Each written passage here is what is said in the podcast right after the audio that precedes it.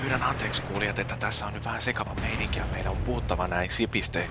Mutta älkää missään nimessä yrittäkö laittaa sitä volumea kaakkoon, vihollinen voi kuulla. Me yritetään kyllä vetää tää KonsoliFINin 4. podcast ihan kuuluvalla äänellä, mutta nyt on vähän ongelmia. Me taidetaan olla eksyksissä. Joo, anteeksi jätkät. En mä tiedä, että mikä se Drago on ja mihin se olisi oikeasti pitänyt laittaa. No ei se mitään, hei, kyllä sä opit. Mut missään me ollaan? Löysikö kukaan veskiä tästä bunkkerista? Joo, täällä on. No? Mitä no? No onko siellä vessapaperi? Ootas mä katon. Joo, näyttää olevan. Ei hemmetti, me ollaan varisten pesässä. No sitten kamat kantoi ja Ramtoi lopettaa sen kickvoitettamisen, että saat ensi kerralla testata ryhmyrinä. Ja Jyri opettelee sitten pikkuhiljaa karvan käyttöä. Sensorihammerin päälle kohti kotipunkkeria ennen kuin täällä on 128 lateksilassa hönkimässä niskaa. Mars mars! Hiljaa! Kuule helikoptereita. Musta toi oli hyvä sello. Oli mikä oli. Se tulee suoraan päin. Maahan!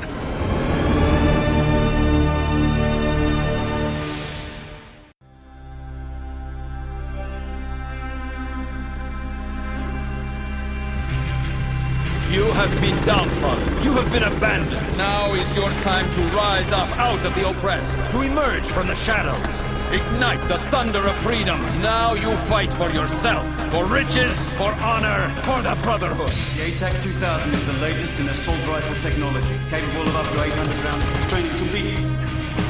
Congratulations, operative. Join these ranks to uphold the Millennium Accord. Improvise, adapt, overcome. Time to lock and load, boys. We fight with the best now. Let's do this.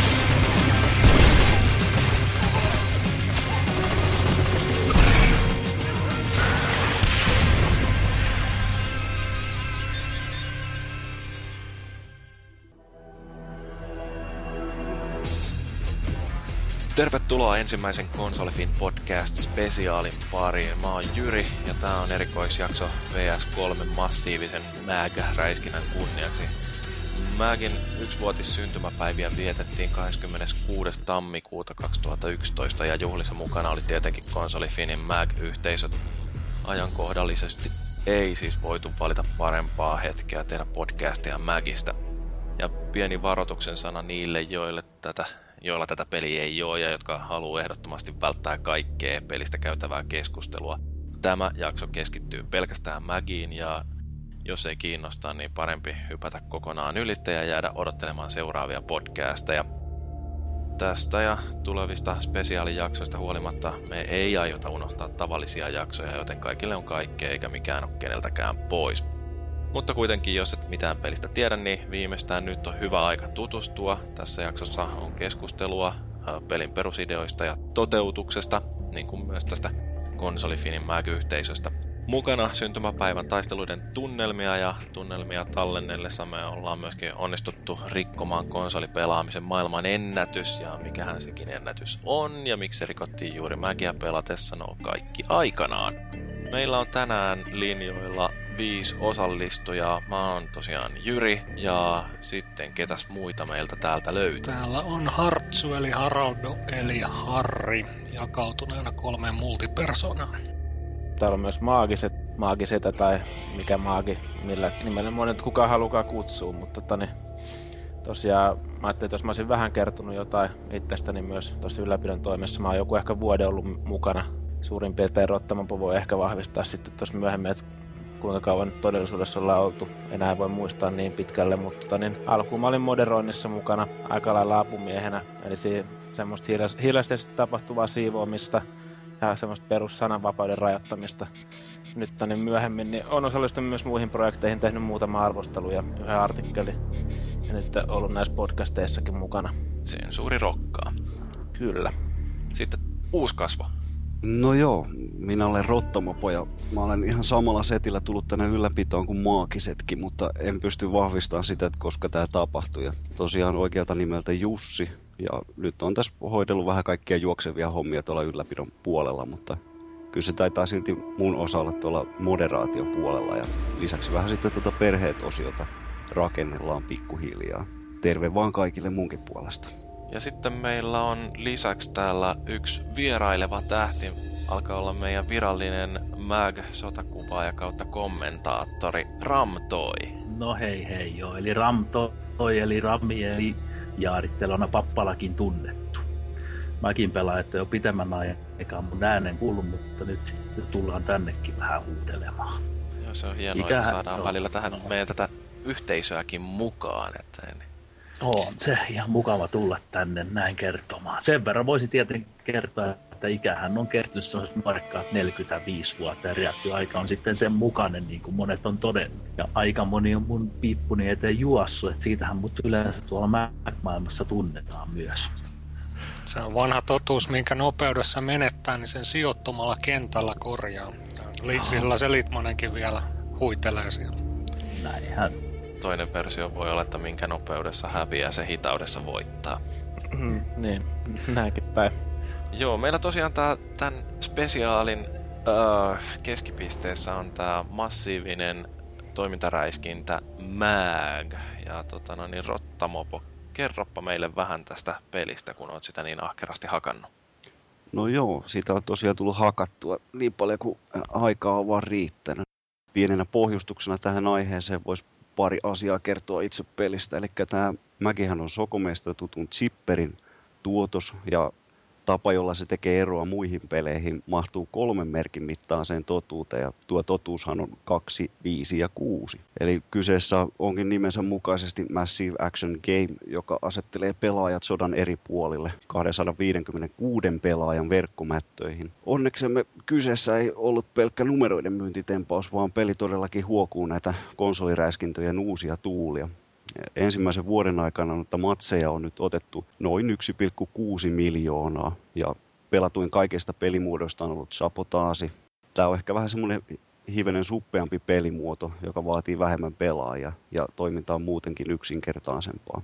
Hallintapelimuodossa tässä sitten tämän pelin luonne paljastuu ihan täydellisesti upseeriston käskyketjuja myöden. Ja nämä upseerit siellä sitten ohjastelee 128 taistelijaa kohti tavoitetta. Muitakin pelimuotoja tästä sitten löytyy ja uusiakin on julkaistu, joten taistelukentällä piisaa tekemistä ja ennen kaikkea opettelemista. No siinä oli hyvin kiteytetty, että mistä MAGissa on kysymys. Aloitetaan keskustelu vaikka ihan sillä, että kertokaa itse kukin, että miten te olette hypännyt MAG-kelkkaa. Jos vaikka aloitetaan vierailevasta tähdestä Ramtoista, kerro sä vaikka, että kuinka löysit MAGin. No MAG on vähän erikoinen tarina sinällään meikäläisellä, että peli tuli hankittua ja sitten alkoi miettimään, että kivahan olisi jotakin seuraa löytyä. Ja enhän minä raukka ollut kuullut mistään KonsoliFINistäkään siihen aikaan vielä, kun tämä peli tuli. Ihan googlaamalla löysin sen pappapuolen ja sitä kautta se seura alkoi sieltä sitten kertymään ja sitä kautta sitten tultiin tänne KonsoliFINinkin puolelle. Tähän MAGin historiaan tavallaan liittyy mulla myös tämä KonsoliFIN historia aika kiinteästi, että siinä on semmoinen tarina.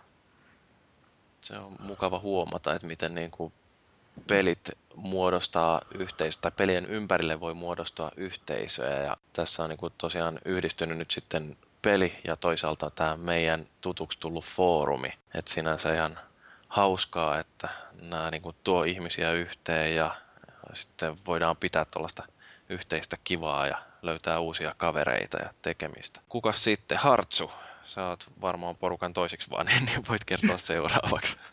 No joo, mä oon täpärästi nuorempi kuin Ramtoi, mutta en montaa vuotta. 4 alkaa kyllä ikä täälläkin, että sitä kovinta luokkaa niin sanotusti ja hitainta luokkaa kentällä, mutta jonka takia en tietysti jo FPSistä oikein aikaisemmin ikinä tykännyt, mutta en ollut niissä niin hirveän hyvä.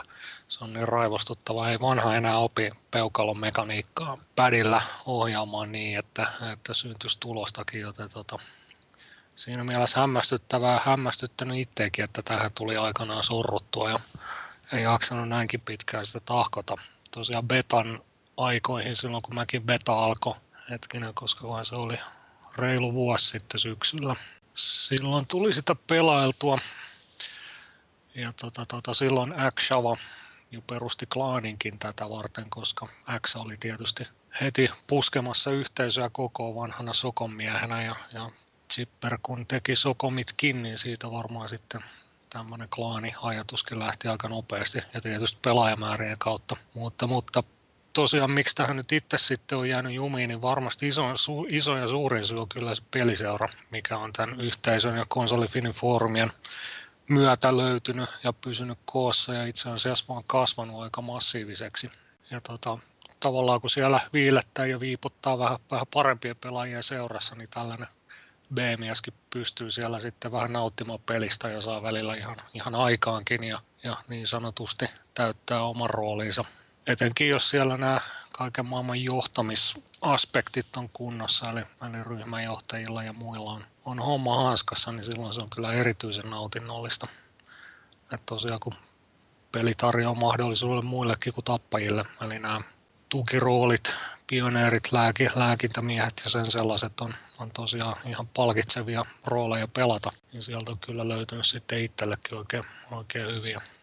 Et tietysti tuo taktiikka, mikä tuossa pelimekaniikassa painottuu, niin se kiehtoi itseä silloin alunperin, kun tätä peliä lähti katsomaan, mikä sitä on tulossa, niin se oli semmoinen, mikä kyllä itselle tuli aika nopeasti kiinnostavaksi aiheeksi, mutta nyt puheenvuoro Rottamopolle, ole hyvä. No joo, kiitos vihdoinkin. Ja samoja ajatuksia mulla on kyllä Hartsun kanssa. Että toisaalta sitten tuo alkuvaihe, milloin kun mä niin sain ensimmäisen kerran kuulla tästä pelistä, niin mä pidin tätä peliä kyllä ihan täysvitsinä. Että ajattelin, että tietenkin tässä nyt yritetään ratsastaa tällä uskomattomalla pelaajan määrällä. Ja ajattelin, että odotettavissa on sitten jotain ihan täyttä kuraa. Ja hypenaikaisia videoita katsellessakin, niin ei niin kuin mitenkään innostanut tämä touhu. Mutta tietenkin sitten KonsoliFIN porukka eksyi tuonne beetaan ja sieltä tuli ihan loputtomasti hyvää palautetta pelistä, joten pakkohan sitä oli sitten itsekin kokeilla. Eikä siinä mitään, ensitestin jälkeen piti melkein nousta seisomaan ja taputtaa, että se oli ihan uskomaton touhu, että sillä taistelukentällä tosiaan oli ihan pihalla kaikesta.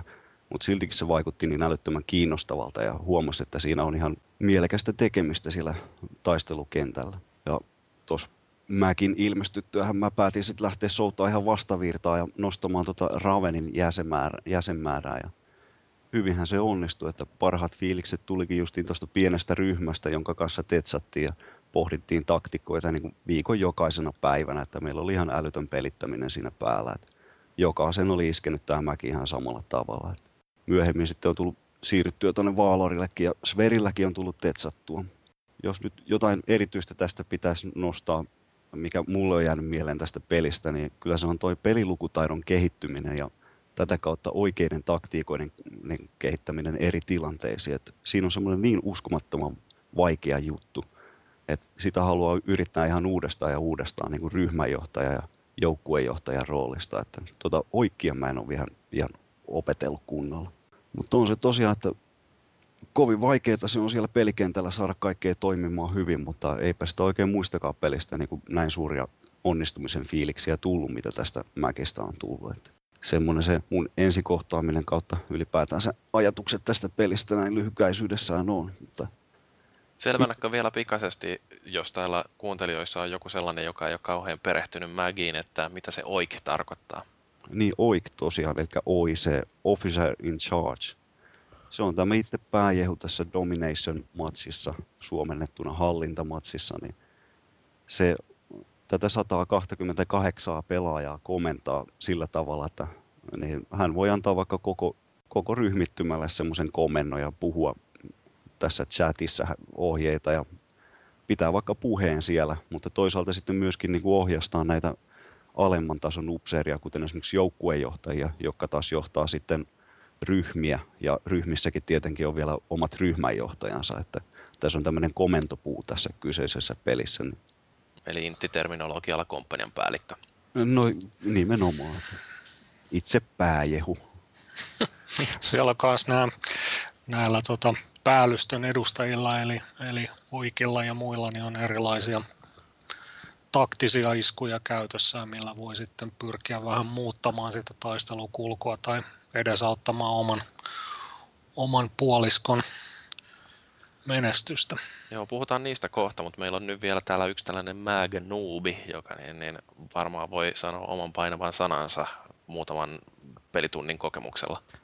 Tätä on vähän niin kuin odottanutkin, että saadaan tämmöinen keltanokka, joka on justiin avannut tätä peliä vähän itselle ja seurannut tietenkin tätä yhteisöä. Että mä ihan mielenkiinnolla kuuntelen, että minkälaisen kuvan tosiaan maagiselta on tästä pelistä saanut. Joo, eli mä oon tosiaan ilmeisesti vähän tämmöinen kerettiläinen tässä hommassa, että mä en ole niinku ihan niin pitkään ollut tässä hommassa mukana. Ja tosiaan aika pitkään tuo on pyörinyt kuitenkin mielessä niin kuin aikaisemminkin tuo hankinta, mutta se on aina jostain syystä sitten jäänyt. Varmaan osittain sen takia, että mä en ole itsekin ehkä vähän Hartsun tavoin, vaikka en ole ihan niin vanha vielä, mutta tai ikäloppu vielä. Jumalauta! Hei, Max, säkin vanhenet kuitenkin koko ajan. Koko aika, joo. Refleksit on silti jo tässä vaiheessa niin hitaat, että en ole refleksiräiskinät, ei ole välttämättä ollut se mun juttu koskaan. Että sen takia ehkä just näissä FPS-peleissäkin on ollut sitten se pienet ennakkoluulot aina niitä kohtaan. Ja silloin alkuun tosiaan, kun mäkin olen seurannut tätä heti silloin alusta asti, että ei vaan niin kuin uskonut, että tämmöinen niin kuin näin suuren pelaajamäärän niin kuin väliset kohtaamiset pystyisi toimimaan millään tasolla. Siinä oli niin kuin todella suuret ennakkoluulot myös sitä kohtaa. Mutta tosiaan mä nyt olen hankkinut tämän pelin vasta viime viikolla.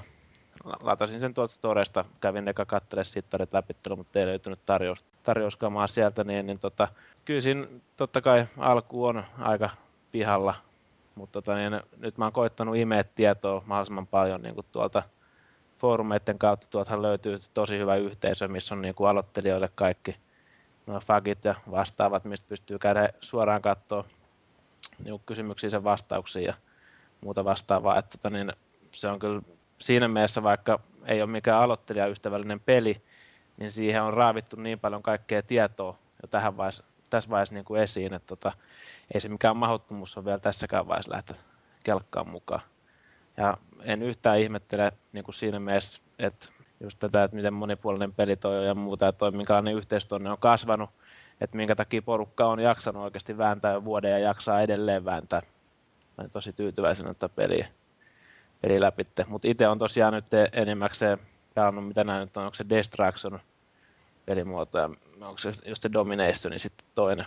Niin niitä jonkun verran vielä suuremmaksi random porukassa. Mähän liityin kyllä nyt tonne KonsoliFINin siihen Raven yhteisöön. Ei Raven, kun hetkinen SVER yhteisöön. Joo. Ja siinä porukassa olisi sitten tarkoitus lähteä hakea uusia kokemuksia ja niitä parempia kokemuksia, joita tämän pelin parissa kuuluu kokea. Okei, eli siinä oli lyhyt kertaus siihen, että miten kukakin on peliin päässyt mukaan. Mutta ruvetaan puhua vähän tuosta pelin kehittymisestä ajan myötä. Kuinka moni teistä oli mukana tuossa ensimmäisessä beettassa, kun tätä ruvettiin testauttamaan pelaajilla? Suljetusbeetassa en ollut, mutta heti ensimmäisessä avoimessa olin kyllä. Eli siitä ei ole hirveästi kaikilla kokemusta, mutta mähän olin niin kuin ihan heti siinä suljetusbeetassa mukana. Ja, mä en ole mikään maailman paras FPS-pelaaja. Et siinä mielessä niin kuin ne mun kokemukset, mitä siitä beetasta oli, niin ei välttämättä ole sellaisia, mitä kaikkien kannattaisi ottaa ihan sellaisenaan vastaan. Mutta mä en ollut mitenkään älyttömän vakuuttunut siitä, mutta se tietysti niin kuin ajatus siitä, että voi olla tällaisia älyttömän isoja armeijoita, jotka kohtaa laajoilla taistelukentillä, niin se oli ihan kiehtova. Tietysti beta-vaiheessa niin pelissä oli kaikenlaisia kauneusvirheitä ja sehän oli kehitysvaiheessa oleva teos, mutta kyllä sieltä näkyy se sellainen suunnitelmallisuus tavallaan jo siinä vaiheessa, pahimmat särmät saatiin hiottua siihen avoimeen beettaan mennessä, ja silloinhan sitä ensimmäistä kertaa ruvettiin käymään oikein keskustelua tuolla foorumeillakin, ja Hartsu on silloin liittynyt tosiaan joukkoihin, ja minkälaiset sulla oli ensi kohtaamisen aiheuttamat mielipiteet tästä pelistä? No, mä jäin kyllä nyt suoraan koukkuun, mutta tykkäsin kyllä hirveästi heti alusta lähtien.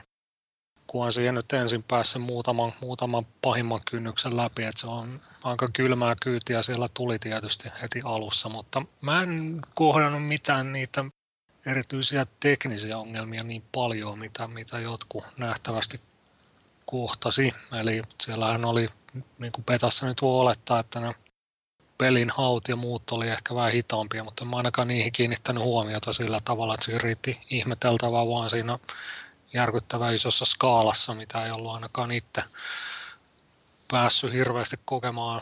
Vaikka Resistances ykkösessä oli, mitä se oli, 64 pelaajaa, niin ei se nyt siltikään ikinä tuntunut samalta, että se oli vähän sellaista kohellusta, mutta tuossa se kaos ja koko tavallaan sodan, se kaaoksen tunnelma välittyi aika kouriin tuntuvasti, kun sinne ekoja kertoja hyppäsi sekaan. Tosiaan niin se, siinäkin muodostui se yhteisö hirveän nopeasti, johon sitten tavallaan oli hyvä tukeutua. Ja semmoinen aktiivinen rinki, joka siinä pelin ympärillä pyöri ja keskusteli siitä ja tosiaan pelasi samoissa partyissa, samoissa ryhmissä, niin siitä kautta se nyt oikeastaan se sitoutuminenkin tuohon tuli. Ja no, mä nyt hirveästi en kyllä muista niistä beta-ajoista. Jostain syystä se oli niin sumusta aikaa. Se on varmaan se ensirakkaus aina sellaista. Joo, no pelihän tuli kauppoihin sitten vähän reilu vuosi sitten. Ja mä en ollut silloin jonossa, että mä odottelin hetken aikaa, että sai kuulla kokemuksia tästä pelistä niiltä ihmisiltä, jotka niinku alkuun lähti mukaan. Mutta mä kattelin vähän näitä arvosteluja, mitä suomalaisissa lehdissä ja web-sivuilla löytyi. Ja siellä muun muassa tällainen poiminta Game Reactorin sivuilta. Magissa on hyvä pohja, joka tarvitsisi lisää lihaa ympärilleen. Satunnaiselle pelaajalle se ei tarjoa suuren pelaajamäärän lisäksi mitään ennennäkemätöntä. Jos tuosta jättää tuon satunnaiselle pelaajalle pois, niin väite, että ei tarjoa mitään ennennäkemätöntä, niin kuulostaako ihan kohtuulliselta? No, pakko sanoa, että ei nyt välttämättä kyllä kuulosta. Että muutenkin noin, niin kuin tälleen näin, kun miettii näitä arvosteluja, jotka on tullut suoraan, oliko tämä nyt niin kuin julkaisuyhteydessä vai milloin? Tämä on julkaisun yhteydessä, joo. Joo, että voiko siitä oikeasti saada niin kuin semmoista niin oikeannäköistä kuvaa, varsinkin jos olet käynyt jossain satunnaisseurassa vääntämästä peliä siellä, niin vähän kohtuuttomalle tietenkin tuntuu arvostella siinä vaiheessa. Musta ainakin tuntuu, että MAG oli alussa kauhean väärin ymmärretty peli, kun miettii sitä, että IGN järjesti jonkinnäköisen turnauksenkin, jossa jaettiin palkintoja parhaille yksilöpelaajille, jotka oli kerännyt eniten pisteitä. Ja se niinku ajatuksena tuntuu jotenkin nurinkuriselta, että MAGin tapaisessa pelissä yritettäisiin löytää sitä parasta yksilöä.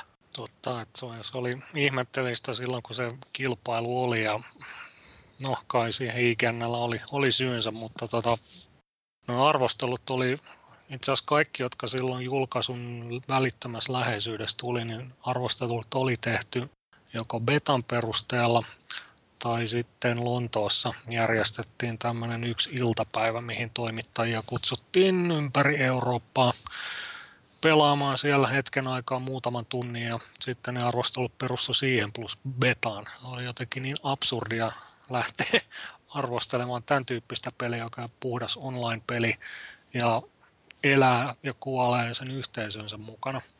Eli minkälaiset määrät pelaajia siellä sitten lopulta on. En tiedä, miten he lähtivät arvottamaan hyvin perinteisen ikään kuin yksin pelin kautta. Nythän justiin ilmestyi DC Universe Online ja sitä oikeastaan mikään merkittävä media ei ole arvostellut vielä. Kaikki on sanonut ihan suoraselkäisesti, että pitää katsoa, miten peli kehittyy ja miten online toimii ja niin päin pois. Ehkä siinä on virheesti sitten opittu jotain tämän suhteen. Mutta kuinka moni pelimedia pitää vielä käänstä niiden tapaa arvostella MAGi silloin joskus aikoinaan virheenä? No tuskin kovinkaan moni. Mä itse asiassa hieman lähdin haastamaan, mikähän saitte se oli. Ei ollut mikään iso, mutta se oli Sixth Axis muistaakseni. Tämä tämmöinen kohtuu iso blogi kuitenkin pleikkari ja Xboxin puolellakin nykyään. Ja he oli vissiin ihan ekoja, joka sen julkaisi. Ja mua alkoi niin raivostuttaa se ensinnäkin, mitä se oli kirjoitettu. Ja sitten se tosiaan perustui ei yhtään mihinkään, vaan betaan. Ja betassa on vikoja ja niistä rangottiin vielä siinä arvostelussa. Niin En mä arvosanasta lähtenyt kiukuttelemaan, mutta mä olen haastanut, miten te nyt olette tänään arvostellut noin betan pohjalta. Ja ne ei tykännyt yhtään tämmöisistä kritiikeistä ja pojat vähän suuttukin, mutta no, minkäs teet. Kyllä se nyt luulisi olevan, niin kun, jos ymmärtää yhtään monin pelien päälle, niin aika selkeä homma, että sitä ei pysty minkään parin tunnin niin kokeilun perusteella arvostella tai niin vastaavasti betan perusteella, kun se on kuitenkin eri peli kuin se, mikä julkaistaan. Mutta kai nämä ammattimaiset pelimediat sitten tietää, mitä ne on tehnyt. No KonsoliFIN ainakin teki siinä mielessä oikein, että Felix Leho arvosteli sitten muutaman kuukauden päästä vasta tämän pelin, kun oli itse päässyt sisälle. Siitä oli saanut muukki kyllä ottaa mallia. Kyllä, ja vielä sitten arvosteli uudestaan, tai semmoisen mini-arvostelun teki, kun tuli kokonaan uusi versio pelistä sitten myöhemmin. Mitä Move Editioni tai mikä tämä on 2.1? Ja niin, 2.1 taisi olla jo se versionumero. Joo. Sitten mulla on lisää näitä poimintoja arvosteluista. Domain sivuilla oli tällainen, että pääasiassa MAG ei tunnu 256 pelaajan peliltä, vaan aivan tavalliselta nettiräiskinnältä. Kehitystiimi on oivaltanut, että jos hiekkalaatikolle lyödään 256 pelaajaa, siitä ei tule kuin iso harmi. Tämähän tavallaan pitää paikkansa, että MAGissa koko tämä pelisuunnittelu perustuu siihen, että yritetään jakaa se joukko tasaisesti ympäri karttaa, jolloin ei tule sitä sellaista helvetillistä härdeliä mihinkään kohtaan, mutta se taistelu aina kiihtyy loppua kohti johtuen siitä, miten nämä kartat on suunniteltu. Niin, no se nimenomaan menee, että se on ihan tarkoituksellakin jaettu osia, mutta toisaalta mikään ei estä näitä osia välillä yhtymästä. Ja se on toisaalta joissain pelitilanteissa taktinen elementti, että hylätäänkin se oma tavallaan tavoitealue ja mennään auttamaan sitä toista ryhmää yksissä miehissä ja rynnätään isolla joukolla johonkin vähemmän puolustettuun kohteeseen, jolloin se paine ja pelaajamäärä siellä kasvaa. Ja sitten tosiaan niin kuin sanoin, niin jos esimerkiksi hyökkääjät etenee sinne loppukohteeseen saakka, eli se tavallaan koko kartta ikään kuin tiivistyy yhden pääkohdealueen ympärille, jolloin siellä sitten tapahtumia ja pelaajia on ihan eri lailla kuin alkuvaiheessa, jossa periaatteessa voidaan pelata 8 vastaan 8 tai 16 vastaan 16 tilanteita tyypillisesti, joista nämä ensimmäiset tavoitteet lähtee, mutta sitten jos päästään eteenpäin, niin sitten tosiaan se koko porukka lopulta marssii melko pienelle alueelle. Toisaalta joissa arvosteluissa oli myös kritisoitu, että karttoja on liian vähän. Mä ajattelin, juman, kuinka paljon karttoja ihmiset voi tarvita. Tuossa yksi kartta on isompi kuin suurimmassa osassa FPSistä kaikki kartat yhteensä. Mullakin on käynyt vielä vuoden päästäkin sillä tavalla, että niin kuin yksinkertaisesti tulee vaan semmoinen osio kartasta vastaan, jota ei ole ikinä nähnyt. Et se on kyllä aika hyvin, että vuoden päästäkin. Välillä joutuu semmoiselle alueelle tavallaan vaikka puolustamaan tiettyä bunkkeria, että hemmetti, täällä mä en ollut ikinä. Mitä täällä pitää tehdä. Ja nyt tosiaan viikonloppuna, kun oli nämä niin sanotut neutraalit kartat, niin se oli taas kuin ihan uusi peli. Joo, se olikin ihan siistiä. Meillä oli justiin siinä domipuolustus niin Ravenin kentässä, ja mähän tuossa aikaisemminkin kerron, että mä oon Ravenillä pelannut. Ja kaikki siellä sitten toitotteli sitä, että voi hitski, mä en osaa tätä kenttää yhtään. Niin oli mukava siellä vähän päästä sitten jakelemaan ohjeita, että tuonne ja hetken päästä tapahtuu tuota. Ja se on kyllä, että kyllä siinä karttoja piisaa ja varsinkin niitä kohtia, että domikartatkin, niin siinä on käytännössä katsoen niin kuin 4 karttaa per yksi kartta. Ja sekin vielä vaikuttaa, että mistä kohtaa sitä hyökätään kirjaimille, että mihinkä ryhmään kuuluu. Että kyllä siinä on aika paljon pelattavaa noissa kartoissa, koska ne on äärimmäisen laajoja. Tuosta MAGin monipuolisuudesta kertoo jotain tämäkin, että siinä missä Domin arvostelussa puhutaan tästä, että tuntuu tavalliselta nettiräiskinnältä, koska siinähän on paljon tällaisia 8 vastaan 8. taisteluja eri puolella karttaa, niin V2 taas on arvostelussa sanottu, MAG ei päästä pelaajaa helpolla, vaan vaatii ponnistelemaan saavutusten eteen. Kahinassa on ehdan sodan tuntua, kun laaja taistelutanner on mustanaan väkeä. Tuon pelin taktisuushan on osittain myöskin siinä, että osataan ohjata sitä porukkaa oikealle paikkaan, mutta tätä näkee itse asiassa hyvin harvoin, että No ehkä joukkueen sisällä, missä on 4 ryhmää, niin näitä 4 ryhmää ohjataan niin kuin 4 bunkkerin sijasta 1 bunkkerin kimppuun, mutta sekään ei ole mitenkään hirveän yleistä, että enemmän sitä näkee justiin tässä meidän oman yhteisön klaanimatseissa. Sitten on vielä tietenkin semmoinen mahdollisuus, että domikentässä hyökätään ihan kokonaan toiselle rintamalle joukkueen voimalla. Ja siis sellaista on tullut nähtyä ihan vain 2 kertaa koko tämän vuoden aikana. Että siinä olisi vielä paljon semmoisia taktisia asioita käytettäväksi, miten saataisiin ihan niin kuin mustaksi markit tästä omasta joukkueesta. Mutta en tiedä sitten, minkä takia niitä nyt ei ole niin otettu käyttöön. Se on tietenkin, että komppanian johtajalla on aika kova kynnys saada kaikkia liikkeellekin. Pelillathan sen on yleensä meillä todistanut, että omassa porukassa saadaan sinne, minne halutaan, mutta vähänkin oudompaa väkeä, niin siellä aina muutama, joka haluaa lähteä toiseen suuntaan kuitenkin. Ja pahimmassa tapauksessa tulee kickvouttia, että oppa se nyt huono, kun sulla on ideoita tähän peliin, että tällaistakin saattaa joskus tapahtua. Mutta ei meidän KonsoliFIN porukassa. No ei tietenkään. Että. Sen mä oon huomannut tuolla, kun on Publalla tullut pelattua, mikä on tietenkin vähän kirosana tässä varmaan koko pelissä, niin siellä ne taktiikat nyt ei välttämättä ole sitten ihan samalla tasolla. Että siinä on hyvä, kun tietää, että mitä sä oot suurin piirtein menossa tekemään siinä, että se porukka säntäilee suuntaan toiseen ja menee vähän sooloiluksi se homma, mutta niin, toivottavasti mä pääsen pian testaamaan myös näitä ihan oikeita taisteluhetkiä. En mä tiedä, onko se nyt varsinaisesti kirosana toi Publalla pelaaminen, mutta kyllähän se menee paljon riskimmäksi siinä vaiheessa, kun ei tiedä yhtään, että keitä siellä sun rinnalla on taistelemassa, koska siellä voi olla sitten tällaisia sooloilijoita, jotka tykkää jäädä ennenkin sniputtelemaan, tai sitten joku 3 hengen kaveriporukkaa, jotka yrittää aina kikkiä ulos ton ryhmän johtajan, että joku niistä pääsee sille pallille. Tuohon voisi sanoa, että toi pelikokemus vaihtelee hyvin paljon, että varsinkin Publalla. Että omassa ryhmässä se tietenkin kaikki suurin piirtein tapahtuu niin kuin suunnitellaan ja yhdessä toteutetaan se, mutta tuossa Valorin aikana, kun siellä ei ollut oikeastaan niin kuin KonsoliFINin porukkaa juuri ollenkaan, niin mä otin sen ihan haasteena, että mä lähdin yksin kentälle huitelemaan ja tuloshan oli siinä, että välillä niin kuin koko homma meni ihan niin, että kukaan ei kuunnellut yhtään mitään, mitä ryhmyrinä sanoi ja mitään ei saatu aikaiseksi ja joutui vaan katselemaan sitä, kun äijät löi päätänsä bunkkerin seinään ja juoksi sitä samaa linjaa kuuntelematta yhtään mitään.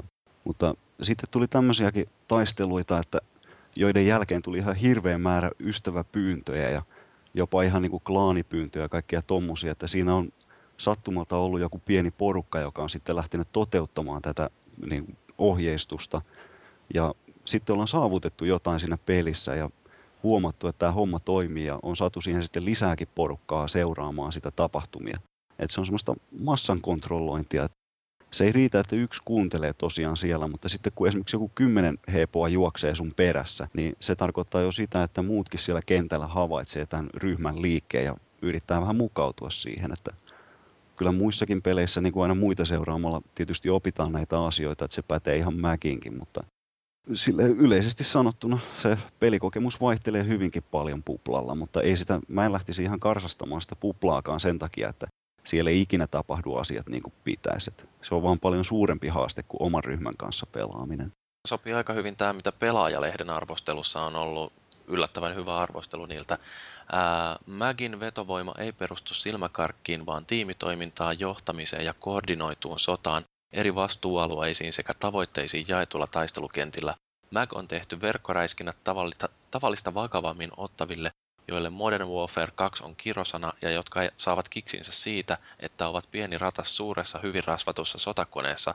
Heitä eivät kiinnosta pelin tekniset puutteet, perusräiskinnän mielikuvituksettomuus tai pieni kömpelyys.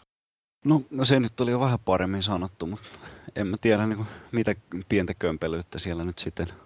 Ainakaan mun mielestä niin älyttömiin kömpelyyksiin on siellä pelikentällä törmännyt niin pelisuunnittelun osalta. Että. Se varmaan johtuu siitä, kun se ohjaus reagoi silleen split second reaktioajalla, niin kuin kodipelaajat on tottunut.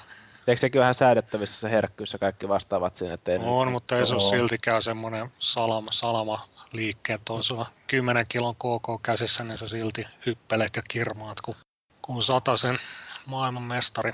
Mutta kuka mistäkin tykkää, että mä en kärsinyt edes Killzone 2 hieman jähmeästä ohjauksesta, se sopi mulle aivan mainiosti, mutta siitä tuli hirveästi kritiikkiä, mutta tässä nyt ei ohjausta varsinaisesti kritisoitu sen kummemmin.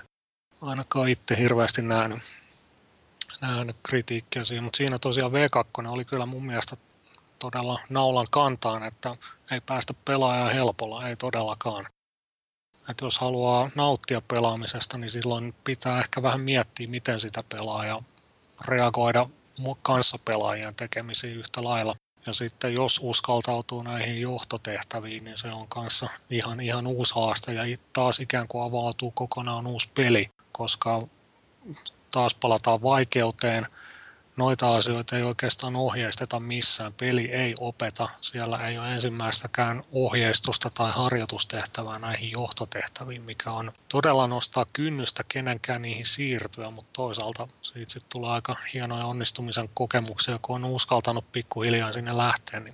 Ja tuosta taas saa sen sillä arvosteluihin, että kuinka moni arvostelu loppujen lopuksi arvostelija pääsi kokeilemaan näitä aspekteja, vaan kävi sitä perusräiskintämekaniikkaa läpi ja tavallaan näkisi vain sen alueen pelistä. Et kumminkin, että pääsee niihin johtotehtäviin, niin on vaatinut, että sitä peliä on pelannut hyvän aikaa ja tehnyt niitä ensin noussut arvoasteikossa, että pääsee eri johtotehtäviin ylipäätään, niin semmoinen, jos arvostelun deadline on ollut 2 päivän päästä, niin sitten siitä on kyllä jäänyt pelissä todella paljon näkemättä.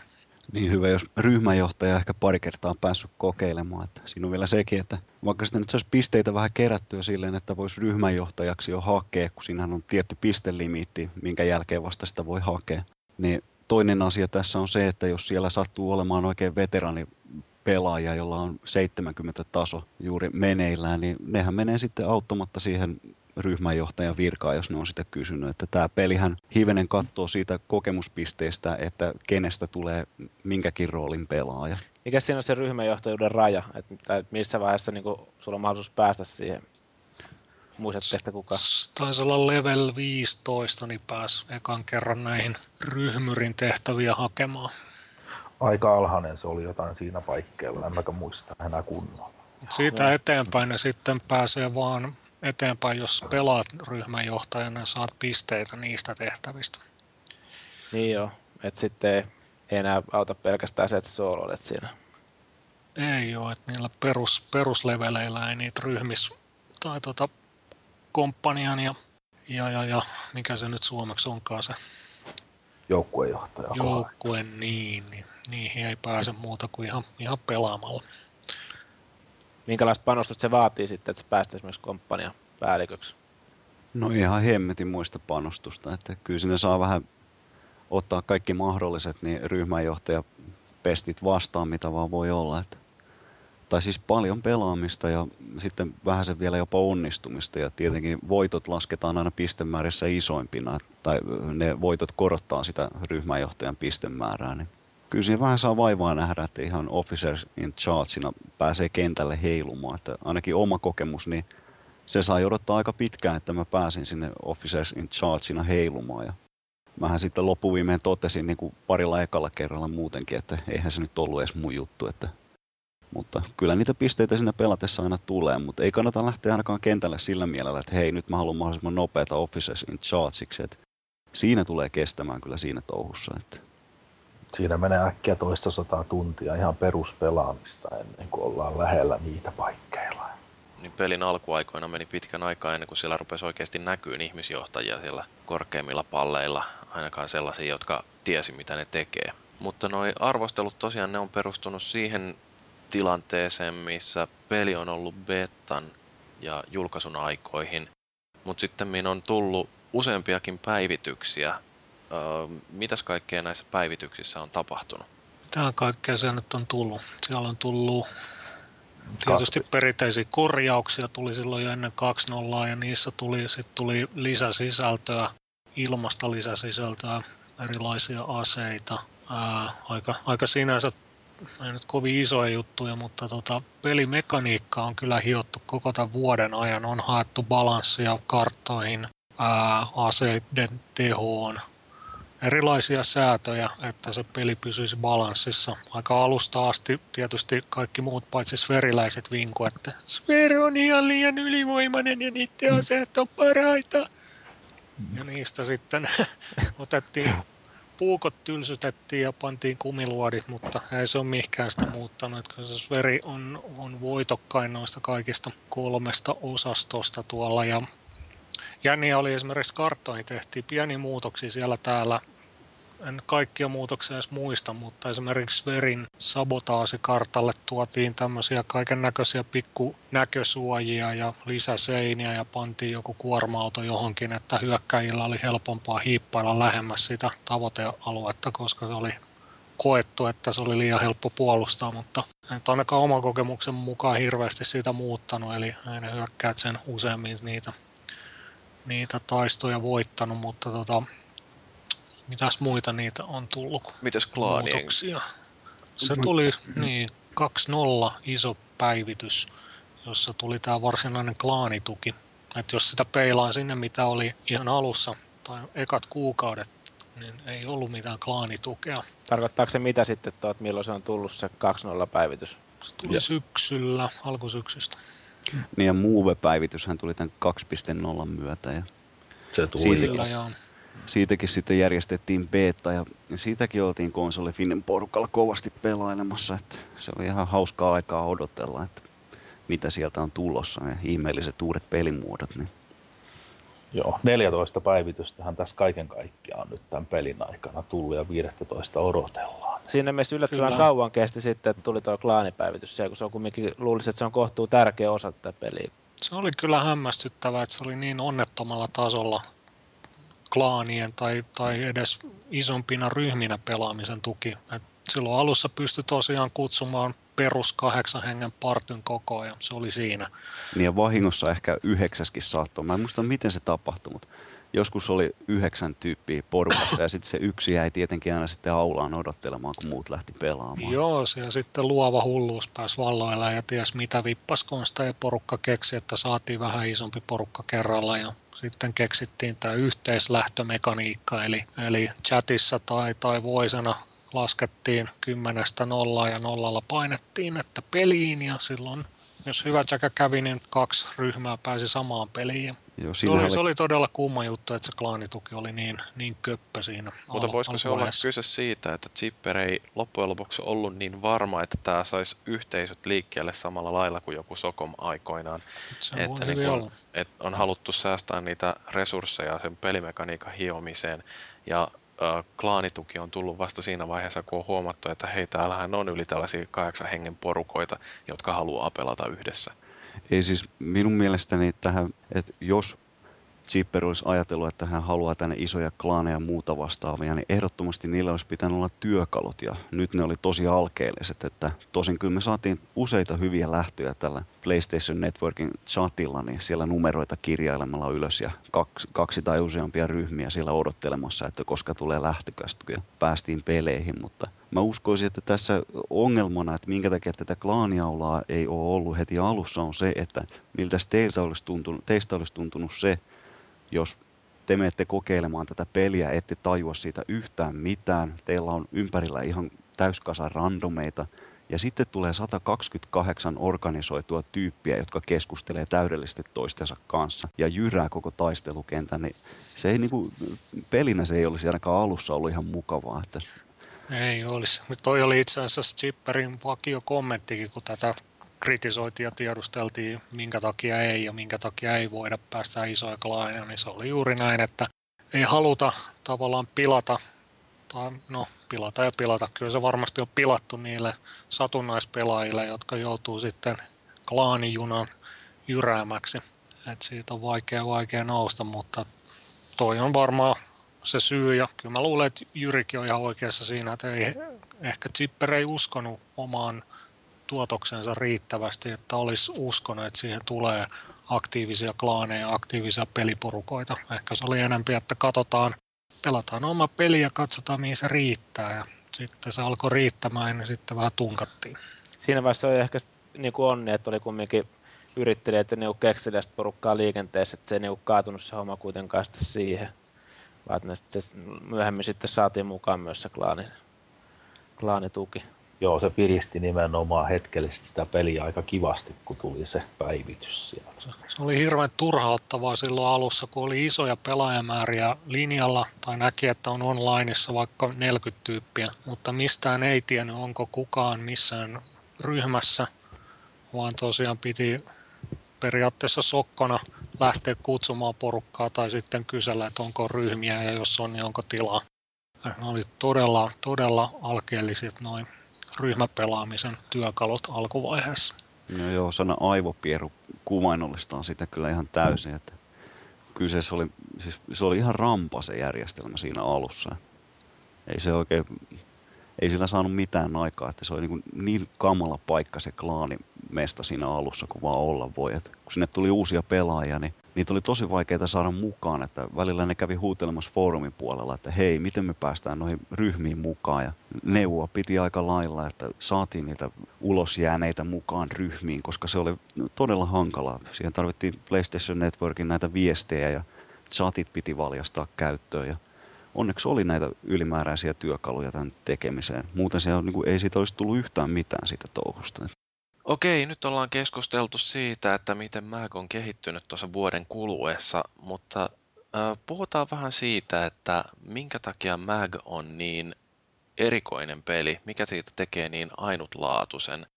Ihan ensimmäiseksi semmoinen kysymys, että minkälainen on hyvä yksilöpelaaja MAGissa?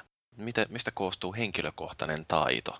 No eikös tämä melkein ole Ramtoi-heiniä, koska mä sanon, että se ei ole ainakaan toi osumatarkkuus tai killstreakien määrä, että Ramtoilla on varmaan kokemusta sitten tästä toisesta puolesta. Niin. No tänään just tuli semmoinen, että foorumilla huomauttelivat, että oli tuloksissa peli-illassa, että 1 tappo ja 6 kuolemaa ja 1000 pistettä, mikä ei ole ihan pieni määrä pelissä kuitenkaan. Mutta tämä on vähän semmoinen ongelmatilanne tämä peli, että tässä ei voi sanoa, että olisi joku yksi yksittäinen taitoluokka tai yksi yksittäinen tyyli pelata. Että kyllä oikeastaan tarvitaan useampia tyylejä tätä pelata. Erittäin tärkeää on hääriä siellä linjan takana ja nostella kohteita ja nostella porukkaa, mutta kyllä sitten niitä tappajakin siellä etulinjassa tarvitaan. Että ei pelkät lääkintämiehet ja korjaajat tätä peliä voita sitten taas kuitenkin. Se on ihan totta, että tässä on mun mielestä vähän sellaisia tietytyyppisiä roolipelaamisen mahdollisuuksia ja elementtejä, että se on hahmon kehittämistä ja ne on tosiaan eri rooleja ja kukaan ei voi olla hyvä kaikissa, eli pitää tehdä valintoja taitojen ja semmoisten suhteen, jolloin se mikä on hyvä pelaaja, niin tosiaan vaihtelee, että se hyvä pelaaja on hyvä etulinjan panssarivaunujyrä, joka tappaa niitä hyökkääjiä, ja hyvä pelaaja on taas aktiivinen pioneeri, joka korjaa kohteita, korjaa bunkkeria, korjaa ilmatorjuntaa ja osaa siinä roolissa toimia oikein. Ei kaikki osaa. Hyvä pyssysankari ei välttämättä pysty pelaamaan ikään kuin sen oman pään kautta, tällainen lätkätermein sanottuna, vaan aina vähän lipsahtaa sinne rynnimisen puolelle, jolloin silloin se ei ole enää hyvä pelaaja. Et kaikille kyllä ikään kuin löytyy oma hyvä pelaaja vähän eri kohdista. Jossain arvostelussa mä luin, että siinä valitettiin, että tietyt loadoutit on täysin ylivoimaisia, että kun ottaa raskaan konekiväärin ja raskaan panssarin, niin silloin on täysin pysäyttämätön tankki. Onko toi niin kuin...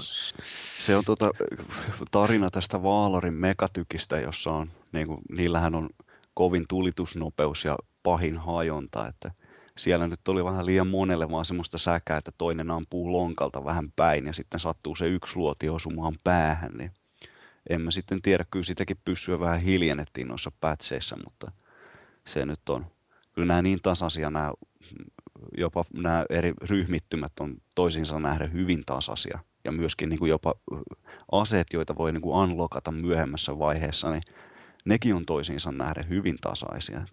Semmoista yhtä tiettyä niin kuin Mega Warrior-klassia, niin ei sellaista tässä pelissä ole. Että ehkä se paras tussari niin on se tietenkin se lääkintäpyssy, että siltä ne kovimmat pisteet aina sitten pamahtelee tilillä, mutta sekin vaatii tiettyä tilannetta siinä pelissä, että sitä pääsee käyttämään. No Mega Warrioreista puheen ollen, niin kuunnellaan tähän väliin yksi kertomus tuolta foorumeilta. Joo, pistetään tulemaan. Miesten keskuuteen on noussut myös tarinoita sankareista, He ovat kuin puolijumalia, joista puhutaan kuiskaten, mutta ylpeinä, ja heidän sanojaan myös toistetaan, korttirinkien ja tupakoinnin lomassa. Näiden sankarien esimerkkiä halutaan noudattaa, ja jokainen toivoo ainakin välillä olevansa huomenna samojen tarinoiden ja kertomusten kohde. Pois pois rauhan toimi jää, ja tulta kohta kalpalyö, ja vinkuen taas lentää luoti. Joukkoon kaikki yhtykää, meit entisajan sankarehenget tervehtää. Huomenna on päivä uus, kirkkain mielin rintamalle käymme. Sanokaa sen nimi ylpeinä, SVER.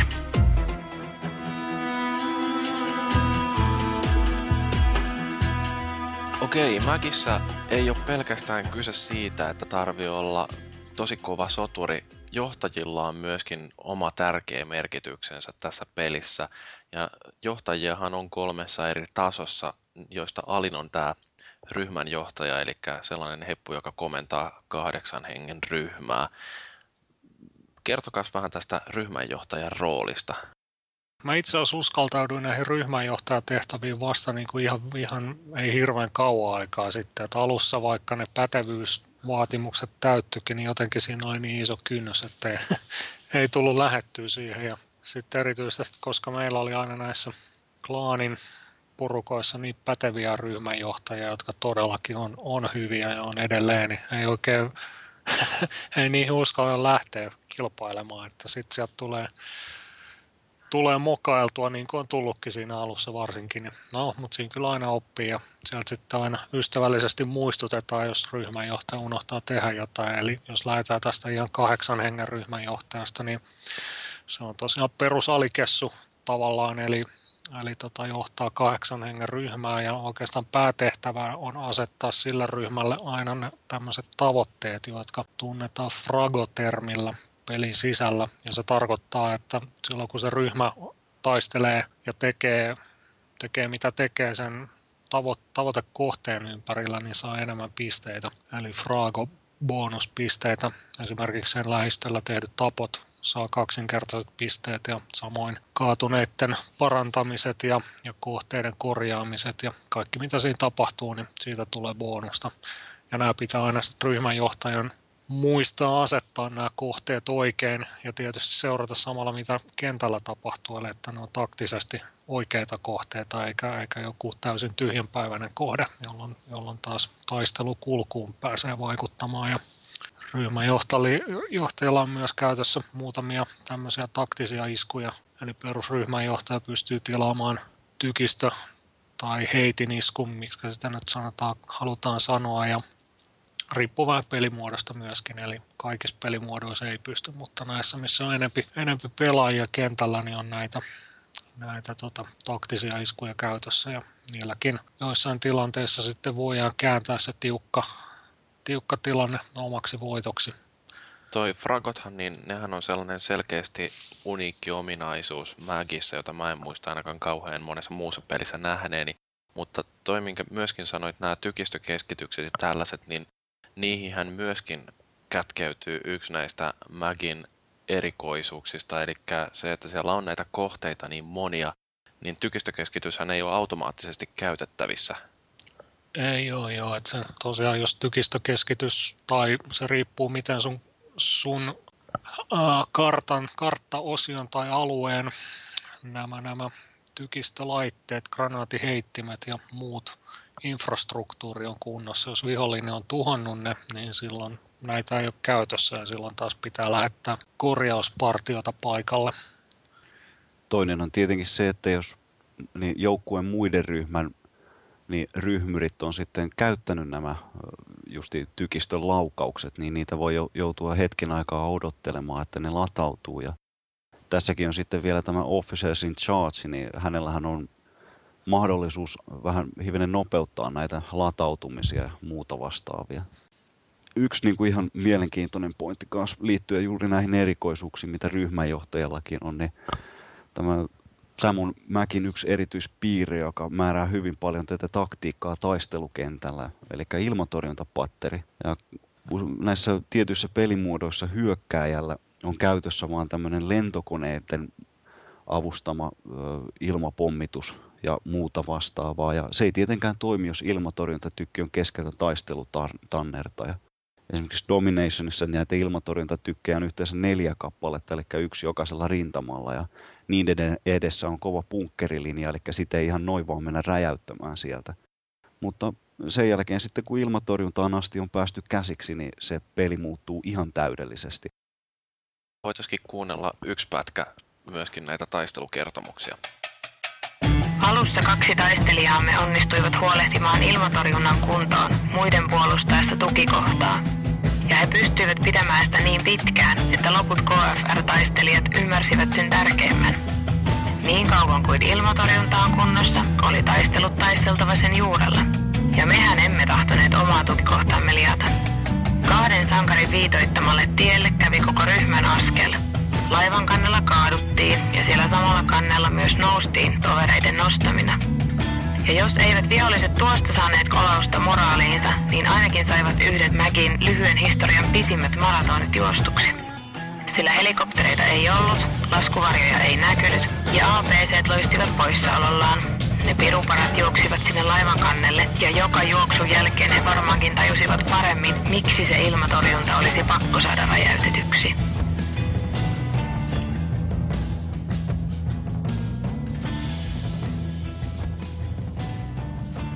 Joo, sellainen tarina tosiaan tuolta Raven rintamalta. Mutta jatketaan näistä johtajien vastuista. Eli mites tää joukkueen johtajan asema tässä MAGissa näkyy? No se on taas, siinä vastuu on paljon suurempi, eli sulla on 4 kertaa enemmän ihmisiä komennossa, eli sä silloin komennat 4 ja 8 hengen joukkuetta. Ja erityisesti näiden joukkueiden ryhmänjohtajia.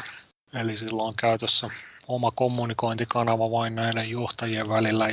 Ja platoon leaderin tehtävänä on tietysti toivottavasti sen perusteella, mitä Officer in Charge tai Officer in Command on antanut tehtäväksi ja tavoitteeksi, niin pyrkiä täyttämään ne tavoitteet ja edelleen välittää ne ryhmänjohtajille tiedoksi, mutta nämä muutama erikoiskyky, mitä platoon liidereillä on, niin on ne, mitä pitäisi osata käyttää. Ja itse asiassa tuossa ekan kerran, kun pelasin platoon liideriä, mä ajattelin, no nyt on ihan turvallista kokeilla, että on KFS, eli KonsoliFINin klaani seurassa, ja siinä uskaltaa nyt vähän kokemattomampikin, ei tule heti ainakaan huutoa ja ujellusta.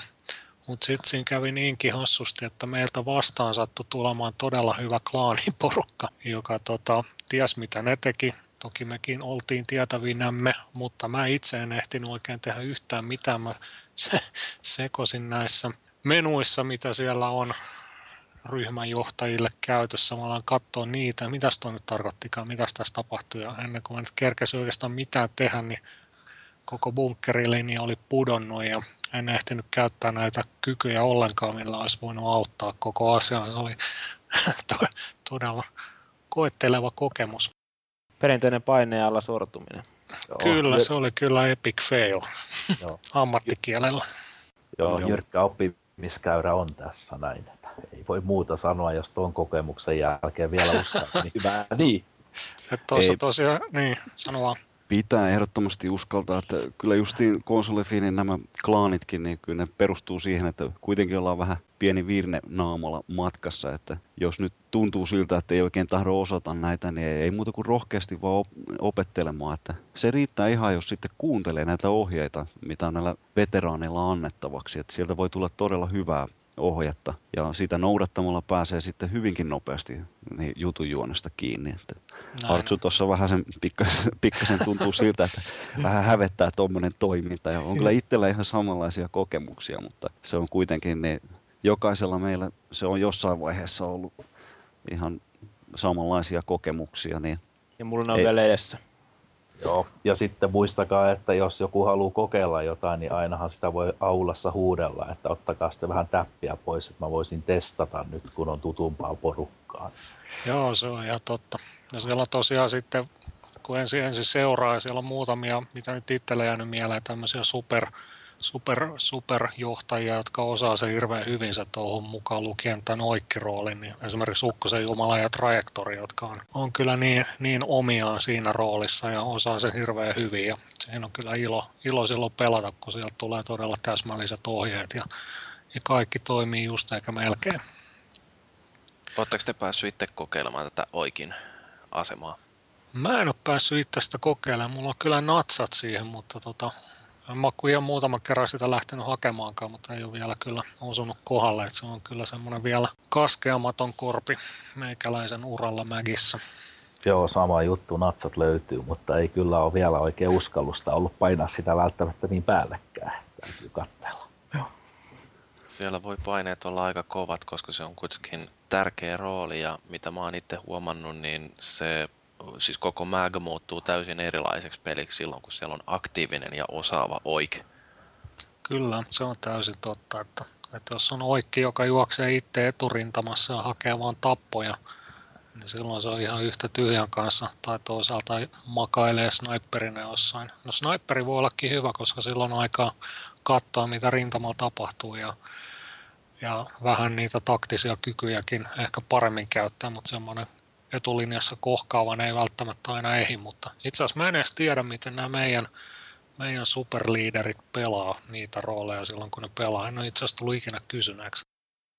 Joo, sen verran mä voin vihjasta, että aika usein kuule pojat on siellä auton kyydissä. Se on ihan hyvä, jos seuraa. Joo, niin varmaankin. Se on kyllä, se on itse asiassa erittäin fiksu tapa, koska mitä jää mainitsematta näistä ryhmänjohtajan kyvyistä, niin heillä on tämmöisiä supersankarikykyjä niin sanotusti, eli johtajan ympärillä bunkkerit ja autot korjautuu itsestään pikkuhiljaa ja toisaalta taas lähellä olevat taistelijat on vähän rohkeampia ja vähän nopeampia ja vähän terveempiä poikia kuin ilman sitä johtajan valoa siinä lähistöllä. Että se on tosiaan autossa partiointi on erittäin hyvä taktiikka.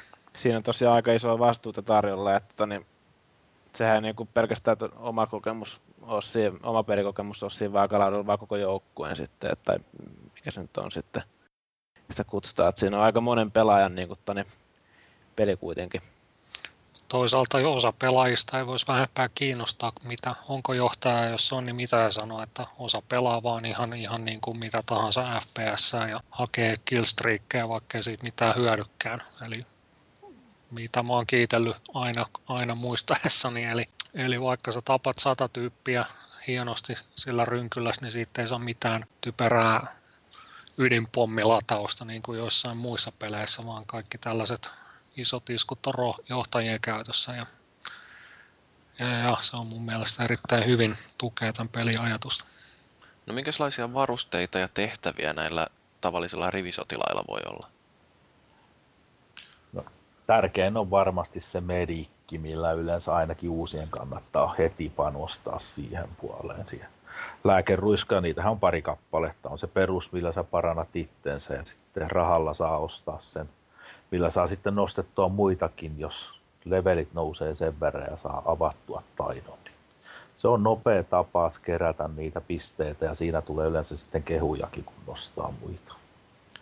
Mä olen sitäkin tähän lähtenyt panostaa heti alkuun, niin kuin nyt, mitä mä oon ruvennut pelaamaan, niin jotenkin se vaan tuntuu itselle semmoiselta niin kuin oikeammalta valinnalta niin kuin alkuun. Ainakin lähteä kyllä sillä, niin kuin, sillä lääkemiehelläkin pystyy niitä tappoikin napsia, jos haluaa, mutta siis kuitenkin se, että pystyy niin kuin jollain muulla tavalla auttaa joukkoa, että ne tuntuu ainakin itselle tärkeälle hommalle siinä. No siis se henkilökohtainen pistepussi karttuu paljon helpommin ja nopeammin. Sitä kautta lisää leveleitä ja aukeaa uusia varusteita ja aseita saa ne lokattua. Niin kyllä se tavallaan palvelee molempia. Nythän ne itse asiassa veti tuon varuste- ja taitopuun kokonaan uudestaan tuon 2.0-päivityksen myötä myöskin, jolloin se tuli vähän laajempi ja monisyisempi, erityisesti taitopuista jokaiseen käytössä olevaan välineeseen liittyy yleensä jonkun tyyppinen taitovalikoimakin, jolla sen käyttäjä voi tehostaa. Ja tiettyjä asioita, niin kuin esimerkiksi tuo Ramtoin mainitsema lääkintäpistooli, niin sitä ei voi käyttää ilman, että on muutama taitopiste uhrattu nimenomaan siihen, että pystyy nostamaan kaatuneita pelaajia sieltä kentän pinnasta ylös. Mitä mä oon nyt itse kokeillut noita välineitä ja taitoja. Tuossa voi vähän leikitellä, eli välillä voi vaihtaa tietyn pistemäärän saavutettua, niin voi ottaa kaikki taidot pois ja panna ne kaikki taitopisteet uudestaan. Niin mä viimeisimmän muutoksen tein, halusin kokeilla näitä tämmöisiä niin sanottuja agenttivälineitä, eli tutkan häirintää ja sitten liikkeen tunnistinta, jolla saa semmoisen ikään kuin kommandohahmon rakennettua, joka näkee vihollisten liikkeet vähän kauempaa ja toisaalta pysyy itse ikään kuin tutkan alapuolella, ja siihen vielä äänenvaimentimet aseisiin, niin se on aika vähän erilainen kokemus yrittää hiippailla kommandona taustalla kuin ryysiä etulinjassa. Tuostahan setupista oli vähän luettamissa pientä nilitystä, että varsinkin kun siihen yhdisti sen paremman etäisyyden puukon, niin porukka alkaisi vähän huomailemaan, että tulee pikkasen puukosta useammin selkään, että täällä nämä jammerityypit juoksee tuijottaen omaan tutkaansa ja juoksee punaisien pallojen perässä ja yrittää päästä puukottamaan. Ja... Niin mäkin luulin, mutta ei siitä tule yhtään mitään. Joo. Se puukko on tehty kumista, ei sillä tapa ketään muuta kuin vahingossa.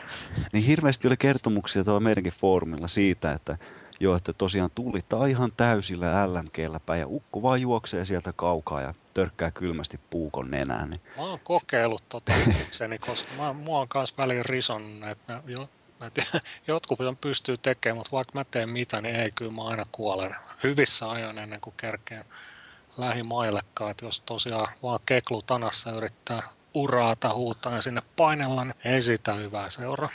Hipsii selkään, niin silloin se toimii. Semmoinen kysymys mulla oli vielä itse tässä näin, kun tässä on nyt näitä MAG-veteraaneja roppakaupalla mukana samassa jutussa, niin onko se niinku sit kumminkin järkevää niinku aina niinku yhdellä periaatteessa niinku erikoistuu vain niinku yhteen tyyppiin, vai niinku, että onko se niinku mahdollistakaan saada mitään joka paikka höylää sitä ja sitä vastaavaa, mikä olisi vähän niinku useampaa asiaa erikoistunut? No, kyllä mä oon ainakin lähtenyt siitä, että mulla on, kun siinä on 5 eri loadouttia käytettävissä, eli sä saat rakennella 5 eri tyyppistä ukkoa niin sen suhteen, mitä kamoja saatat kentälle, niin kyllä niistä pystyy rakentamaan semmoisia kokoonpanoja, että yksi sopii sabotaasiin ja toinen dominationin. Ja sen lisäksi vielä dominationissakin mulla on semmoinen vaiheittain menevä niin ukkojen valinta, että alkuvaiheeseen tarvitsee tietyn tyyppistä ukkoa ja sitten esimerkiksi lopun rynnintään tarvitsee tietenkin granaatteja ja rynnintää ja kaasua ja kovia aseita. Että nyt sitten tämän päivityksen jälkeenhän tämä on ollut paljon helpompaa, että sä voit periaatteessa niin kuin esimerkiksi ostaa kaikki aseet, mitä sä haluat, ja tehdä niistä semmoisia setuppeja, mitä sä haluat. Tietenkään sä et voi sitten jakaa näitä taitopisteitä ihan mitenkä sä haluat, koska ne on rajalliset. Ja siinä tuleekin tämän hahmon kehityksen hienous, eli sä joudut tekemään niitä kompromisseja, kaikkia ei voi saada. Sä voit lähteä metsästään tankkeja tai siis APCtä, tai sä voit lähteä hyökkimään kirjaimille täysillä.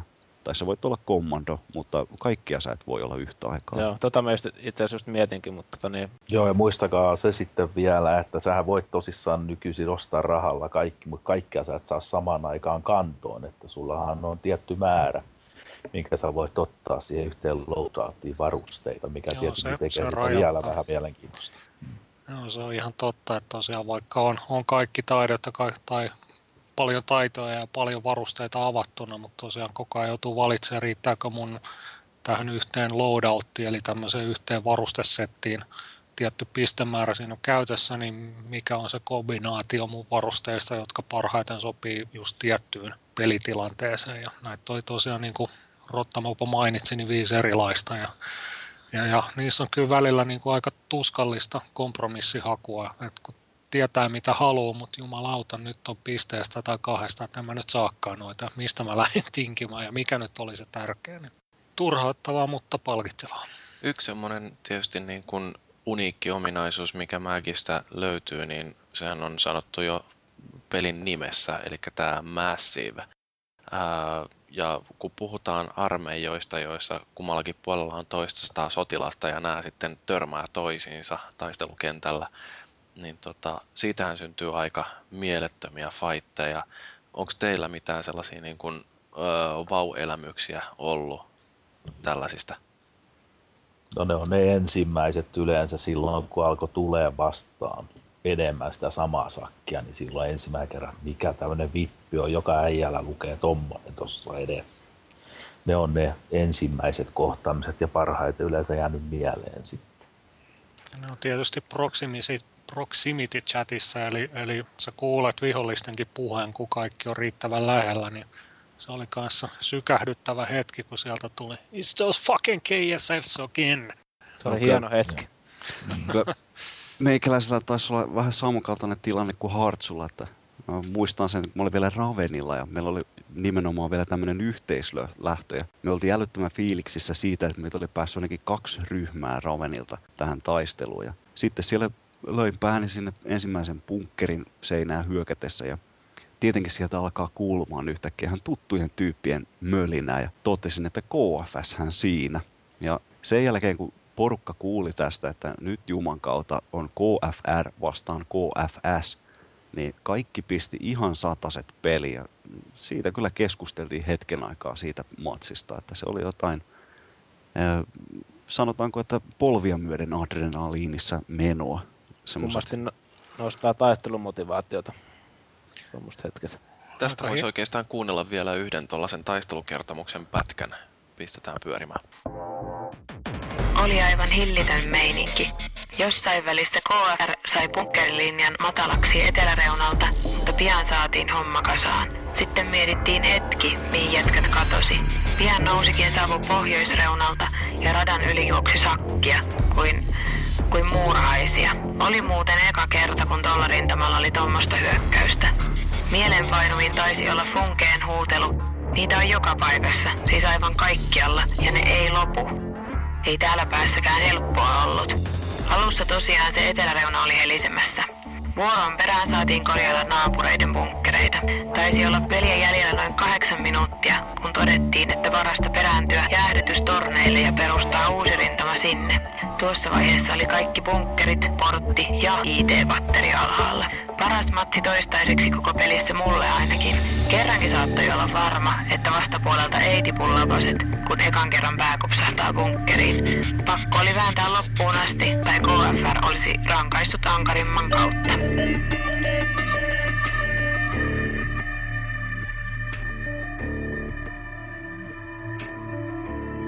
Niin, just ennen kuin pyöritettiin tätä taistelukertomusta, niin Hartsu, sä olit aloittamassa jotain. Joo, että tuosta viime lauantaina meillä oli tällainen, ei hirveän virallinen peliilta, mutta oli kuitenkin ja sinnekin vajaa 50 heboa saapulinjoille ja siinä oli todella hieno tämmöinen domination puolustus. Puolustettiin vierasta karttaa, mitä ei sillä tavalla osattu, eli tätä Valorin domination karttaa, en muista mikä sen nimi on, joku hieno nimihän silläkin oli, mutta kuitenkin, ja siinä meitä vastaan hyökkäsi aika iso joukko japanilaisia, joilla oli sitten hienoinen lägietu muassaan, eli siitä nyt ei verkkopelistä kun on kyse, niin lägi ei ole koskaan olematon, että aina sitä vähän on, ja tuossa nimenomaisessa koitoksessa se oli vähän isompi, ja siitä kirosana jos toinenkin ympäriinsä sai kuulla, mutta todella tiukka puolustustaistelu, ja ehkä jos olisi ollut puoli minuuttia enemmän aikaa, niin oltaisiin hävitty, mutta saatiin just torjuttua tarpeeksi pitkään, että saatiin torjuntavoitto. Ja oli kyllä todella saavutuksen. tiesi pelanneensa ja tiesi taistelleensa. Ja siinä tosiaan oli täys KFS-miehitys, mitä meitä oli. Täys squadi eli 32 tai täys platuuna, 32 pelaajaa plus sitten joku 1/4 toisesta pataljoonasta myös oli KFS-porukka, eli meilläkin oli niin sanotusti ykkösmiehitys jalkeilla ja iso joukko, mutta oltiin todellakin kovilla ja saatiin torjuttua ne. Siitä kyllä foorumillakin sitten itse ja muutama muukin hehkutti, että erittäin hieno peli. Ne on paljon kivempiä tuollaiset tiukat väännöt kuin ne, että juostaan silmätummassa noobien yli ja kaikki on ohi 2 minuutissa. Niitäkin on nähty ja itse asiassa niitä nähdään paljon useammin kuin tämmöisiä tasaisia tiukkoja vääntöjä. Ne on hirveän palkitsevia ja mielellään niitä kokisi enemmänkin ja siinä se klaanipelaamisen parempi tuki tietysti auttaisi. Tämähän on justiin niin kuin Magissä kanssa sellaista, mikä nyt varsinkin meitä kaikkia keskustelijoita tässä koskettaa. Tämä pelin ympärille syntynyt aktiivinen yhteisö KonsoliFINissäkin on MAG-alueelle kirjoitettu jo lähes 7000 viestiä. Miten tämmöinen yhteisö, joka yhdistää 3 eri klaania, niin miten se on oikein syntynyt? Jos mä valitan tuota historiaa aluksi, mä olin siinä ihan alusta saakka X-Savan kanssa mukana sitä pystyttelemässä. Eli niin kuin tuolla alussa mainitsin, niin X-Sava tämän ideoi, eli perustetaan klaanit ja perustetaan oma, tai aluksi oli vain yksi klaani betaa varten, joka sitten vähän siinä porukan kanssa, jota oli alussa mukana, niin keskusteltiin, että mihin näistä kolmesta eri joukko-osastosta nyt oikeastaan lähdetään klaania rakentamaan, SVERi, Raveni vai Valor, ja sitten huutoäänestyksessä SVER taisi olla se eniten ääniä saanut, jota porukka halusi eniten pelata, ja sinne tehtiin muistaakseni ensimmäinen, mutta sitten aika nopeasti kyllä päätettiin, no tehdään nyt näille kahdelle muullekin, mikä siinä, että varmaan pelaajia riittää kaikkiin, ja tosiaan kaikille kolmelle perustettiin oma klaani. Mutta aika nopeasti kyllä sitten näkyy, että SVER oli se ylivoimaisesti suosituin ja sinne oli eniten tulijoita, mutta Raven ja Valor kyllä pelasi ihan kohtuullisen hyvällä porukalla, varsinkin siinä alkuvaiheessa. Sitten minne vähän hiljeni, SVER sen sijaan on kyllä porskuttanut aika vahvasti, että jäsenmäärät on aika huikeat suoraan sanoen. SVERin jäsenmäärä on pitkälle yli 300, Raven ja Valorin molempien on myös toista sataa muistaakseni. Eikö niitä ole kumpaakin nyt herätelty henkiä kuitenkin, nyt taas SVERiä ja Valoriakin? Joo. Siis Ravenia ja Valoria. Joo, kyllä niitä on vähän potkittu ylös. Joo, P-slotin kautta varsinkin nyt lisäsysteemi, niin sitä kautta koitettu saada myös. Joo, sitä mä suosittelenkin kaikille SVER-veteraaneille, jotka siellä on ikänsä ollut, että kannattaa ehdottomasti käydä kokeilemassa edes tuon P-slotin kautta noita muita ryhmittymiä, että ne on ihan erilaisia pelejä. En vaihda. Mutta olihan siitä SVERiltäkin aika iso tämmöinen hyökyaalto vähän muihin ryhmittymiin yhdessä välissä. Että. Joo, no tuossa kun on se niin sanottu veterointi, eli jotta sä saat platinan tästä pelistä, niin sun pitää pelata kaikissa näissä kolmessa ryhmittymässä maksimitasolle sun hahmo. Eli platina ei ole muuten asia, jos et kaikkia kolua läpi. Osa on käynyt nämä läpi ties kuinka monta kertaa. Itse en ole muuta kuin tätä SVERin tahkannut tappiin asti. Eikö sä sitten Hartsu ole missään vaiheessa käynyt niin muilla muissa väreissä vieraissa? Kyllä mä noilla klaanin johtajatunnuksilla kokeilin ihan silloin huvikseni alussa, minkälaiset kamat niillä on ja vähän, mutta ensimmäinen järkytys oli, mä kokeilin Valoria, niin mä ajattelin, jumalauta, mitä countryrockia täällä soi, missä ne sellot on. Et se riitti, että Valorille en tule ikinä, siinä oli niin huono musiikki. Eli siis kävit vieraissa ja kokeilit vähän niiden kamoja siinä. Joo, se. Joo, tämmöistä paskaa ja huono country soi, niin ei. Mutta puhuitte näistä lisäsloteista, niin mitäs ne toimii sitten? Että mä oon käsittänyt, että onko ne niin kuin jotenkin maksullisia? Joo, vai kuukausi, ja oliko se jotain 95 senttiä yksi kuukausi, ja sen voi sitten myöhemminkin palauttaa, jos siitä ei ole pakko yhteen putkeen maksaa, niin että vaikka välissä ei pelaiskaan sillä, niin ei menetä sitä pelihahmoa. Niin joo. Kyllä. Ja tosiaan noihin KonsoliFINin klaaneihin palatakseni, niissä oli silloin, kun oli kaikki kolme oli suht aktiivisia, niin siinä oli aika kivoja keskinäisiä vääntöjä silloin, kun satuttiin samoille tulille. Niin kuin tuossa Rottamopo sanoitkin, niin ne oli aina ehkä ne hauskimmat koitokset, kun päästiin jäsenten välisiä ottamaan. Siinä ties molemmat, että siellä on taitavia kavereita puolin ja toisin, niin tulee kova koitos. Ja pääsee ehkä kuittaamaan järkikäteen vielä jotain. Nimenomaan, sehän on se koko homman suola.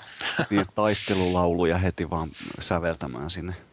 Minä olin rintamalla ketjuun. Mutta täytyy myöntää, että mä en ikinä oikeasti harmittaa, että se SVER kasvoi niin suureksi. Että sehän oli heti alkurykäisyssä, ennen kuin peli oli ilmestynyt, niin tyypit ilmestyi ja niin ilmoitti itsensä siihen ketjuun. Ja sinne hyvin nopeasti saatiin 100 ihmistä sinne. Niin. En tiedä mikä siinä meitä suomalaisia tuntuu kiehtovaa, että tuommoinen teippihupparikaveri, vaikka voisi luulla, että siinä on kumminkin vähän semmoista Itä-Eurooppa, ellei jopa Venäjä-vaikutetta, niin perinteinen ryssäviha olisi voinut kuvitella vievän toiseen suuntaan, mutta. Mulla oli aika autenttinen SVER-fiilis muuten tässä tänään, kun pelailin, niin sieltä kuului vaan Venäjää kuulostaa. Harasho. Siinä yrität sitten kuunnella muiden ohjeita, niin se ei välttämättä oikein niin mene ajatukset yksin, mutta.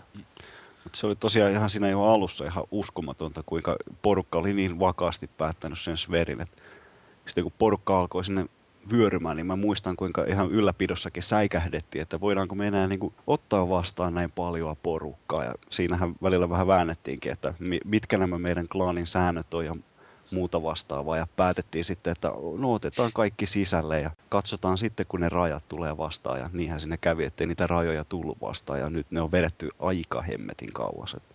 Eikö siinäkin ole jonkunnäköistä harvennusta tapahtunut kuitenkin? Mä oon ymmärtänyt. Niitä silloin alussa jouduttiin ihan käytännön syistä tekemään tämmöisiä siivouksia, eli mä kävin tyhjentämässä koko klaanin, potkin kaikki hemmettiin ja sanoin, että nyt kaikki, jotka on aktiivisia, niin ilmoittautuu uudestaan, koska se lista kasvoi niin pitkäksi ja niin kuin tuolla alussa mainittiin, niin ne työkalut, millä tätä hallinnointiin, niin ei niitä ollut ja se oli ihan kammottavaa se, selata listaa läpi, ketkä on online ja ketä mä voin kutsua ryhmään, koska niitä ei ollut edes järjestetty sen mukaan, että ketkä on nyt juuri sillä hetkellä online, vaan niin, ne oli siellä sikin sokin. Sitä voi ajatella niin kuin Excel-sheettinä, jossa on 200 nimeä ja sitten sinne on ripoteltuna semmoinen ehkä 20-30, jotka sun pitää poimia sieltä, niin ei se oli ihan mahdotonta. Sen takia sitä epäaktiivisia, niin kuin, ei niitä heitetty pois, mutta tosiaan tyhjennettiin listaa ja saivat tulla takaisin. Niin. Kyllä, kevät siivouksia tehtiin tuossa. Niin kuin meillä ylläpidossakin. Juuri näin. Mutta yksi semmoinen, mitä nämä yhteisöt kanssa tekee, niin järjestää tällaisia yhteisiä peli-iltoja. Mites tämmöinen ilmiö sai alkunsa? Lajikulttuuria ihan ehdottomasti. Olisikohan se ollut Trajektori, joka aikoinaan sen ensimmäisen silloin lähti. Se taisi olla, että Trajektori sitä alkoi järkkäilemään alun perin. No, se lähti sieltä päin ja silloinhan perustettiin se erillisosasto 28, minkä oli tarkoitus näitä kotimaisia SVER-sotilaita sitten. Vähän niin kuin muualtakin kuin KonsoliFINiltä kerätä yhteen, mutta se jäi aika löysäksi sitten se muualta kerääminen. Siinähän oli jotain palkitsemisiakin. Mä muistan, mä hihittelin useasti niille palkinnoille, että mitä siellä oli. Että kyllä se niin alkoi ihan se yhteisön, tai niin kuin joku sanoi tuolla johonkin uutiseen liittyen KonsoliFIN sivustolla, että ihan selvää lajikulttuuria. Niin sitähän se alkaisi olemaan siinä, kun ruvettiin palkitsemaan ja sitten järjestämään peli-iltoja. Ja siihen riittyi sitten vähän tämmöistä niin kuin jo melkein runollistakin toimintaa, että porukka vääntelee jo sotalauluja ja sotatarinoita ja muuta vastaavaa. Mä en sitten vaan muista, että lähtikö se siitä, että ensiksi tuli ne palkinnot ja vasta sen jälkeen alkoi nämä itse peli-illat pyörimään vai onko jollakin parempaa muistikuvaa tästä? Niin? Muistaakseni Trajektori ensin alkoi tai keksi tämmöisen idean palkinnoista ja tunnustuksista ja mitaleista ja teki hirveän paljon työtä ja tosi hienoja kuvia näihin ja kaikki ne perustelut, että teki ihan hirveän homma niihin ja niitä ainakin oli, mun mielestä ne oli ennen kuin oli näitä varsinaisia peli-iltoja. Olihan niitä aina välillä tämmöisiä ei niin formaaleja kokoontumisia, että kokeillaan tänään joskus 6:00 ja jos ei, niin ei, mutta tämmöisiä ison organisoinnin peli-iltoja tosiaan alkoi olemaan sitten. Koskaan ne ekat oli, mä itse asiassa tiedä. Mä pidin kesällä aika pitkän tauon, että mä en koskenutkaan koko peliä ja siinä aikana se mun mielestä alkoi sitten uudella innolla. Joo, se oli varmaan siinä, kun syksy alkoi kylmeneen, niin silloin alkoi isommalla tasolla, koska itsekin oli vähän kesätauolla. Ja joo, vähän makkaraa, napaa ja muuta vastaavaa siinä välissä, niin jaksaa taas pelata. Ei, muita pelejä piti välillä harrastaa siinä, että kerkisi niitäkin pelaamaan. Sitten eikö LT Urban ollut myös näitä alkuperäisiä organisoijia tähän koko peli-iltahommeliin?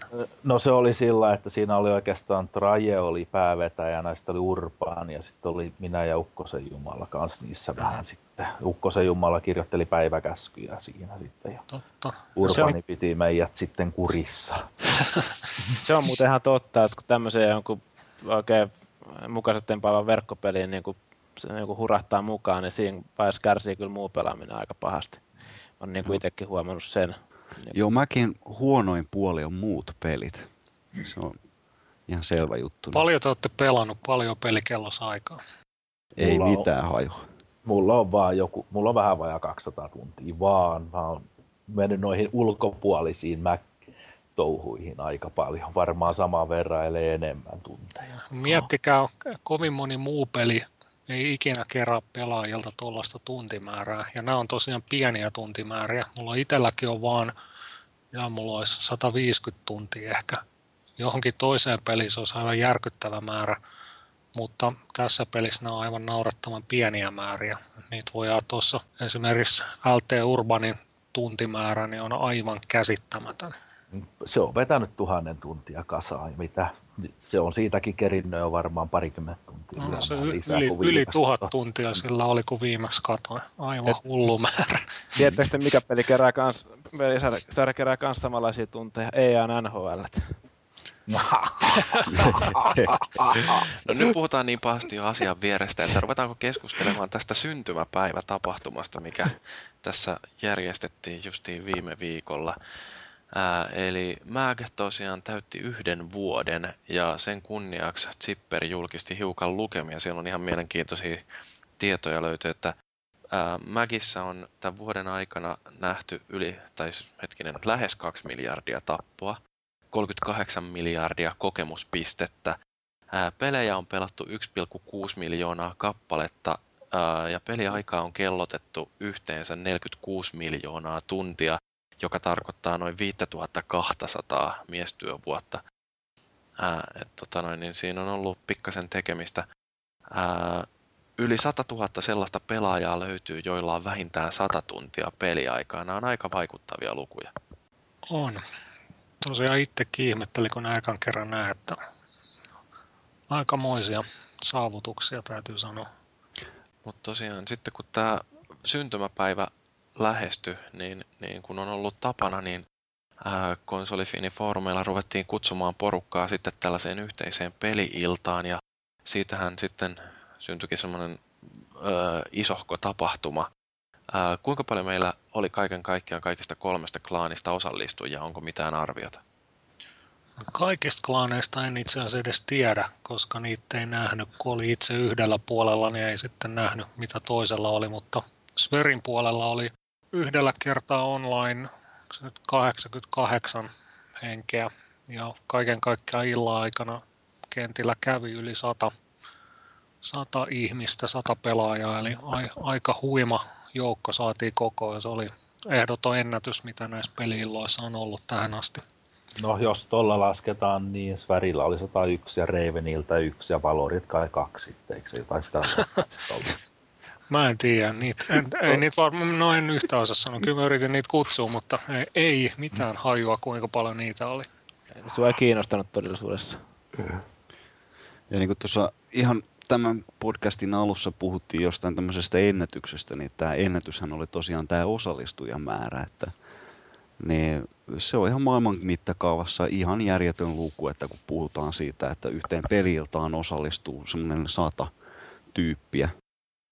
Että jos joku nyt löytää jostain päin maailmasta jonkun pelin, jossa yli 100 tyyppiä ovat pelanneet yhtäaikaisesti tai osallistuneet samaan iltaan tai ovat jopa olleet samassa aulassa keskustelemassa, niin kannattaa ehdottomasti pistää linkkiä, sillä silloin tämä meidän ennätys on rikottu. Mutta kai ne jossain Koreassa on tonkin rikkonut. Joo, mutta niin no, siitä voitaisiin tietenkin etsiä jotain todisteita tai muuta. Saatiinhan me tuolta Gekin niin pomolta semmoinen virallinen tai puolivirallinen lausunto, The Most Active Clan, ja pitää hyvin paikkaansa kyllä. Ja tuossa, toi oli just itse asiassa just sanomassakin, ja Geghän on tällainen iso Valorin puolen klaani, jenkkivetonen, jossa on, mä tiedän, onko siinä 500 ylijäsentä tai jotain.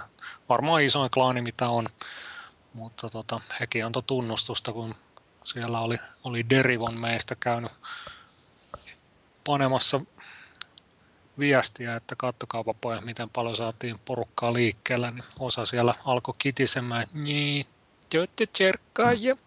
Mutta sitten siellä nämä asiallisemmat kaverit, niin kuin tämä Kegin vetäjä, niin oikein onnitteli ihan vilpittömästi, että wow, impressive, ja varsinkin kun saatiin vielä, kerrottiin, että nämä kaikki oli suomalaisia, niin yhdestä maasta noin montaa pelaajaa ei kyllä saa samaan aikaan jälkeelle oikein mistään. Että todella merkittävä saavutus ainakin omasta mielestä. Mehän nauhoitettiin vähän tuolta ennätysaulasta materiaaliakin. Sieltä käytiin tekemässä tällainen podcastin tervehdyskäynti aulaan ja kuunnellaan hiukan pätkää sieltä.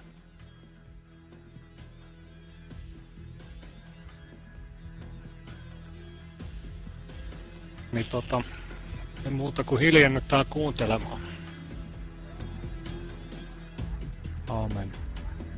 Iltaa taistelijat. Täällä pölisee klaadin ylpäällikkö KSVER. Kaikkihan tietää, mistä tuo koukku tulee, mikä on tos meidän klaadin tunnuksessakin. Tiettäkin mun nimestä, Teijo Fabio.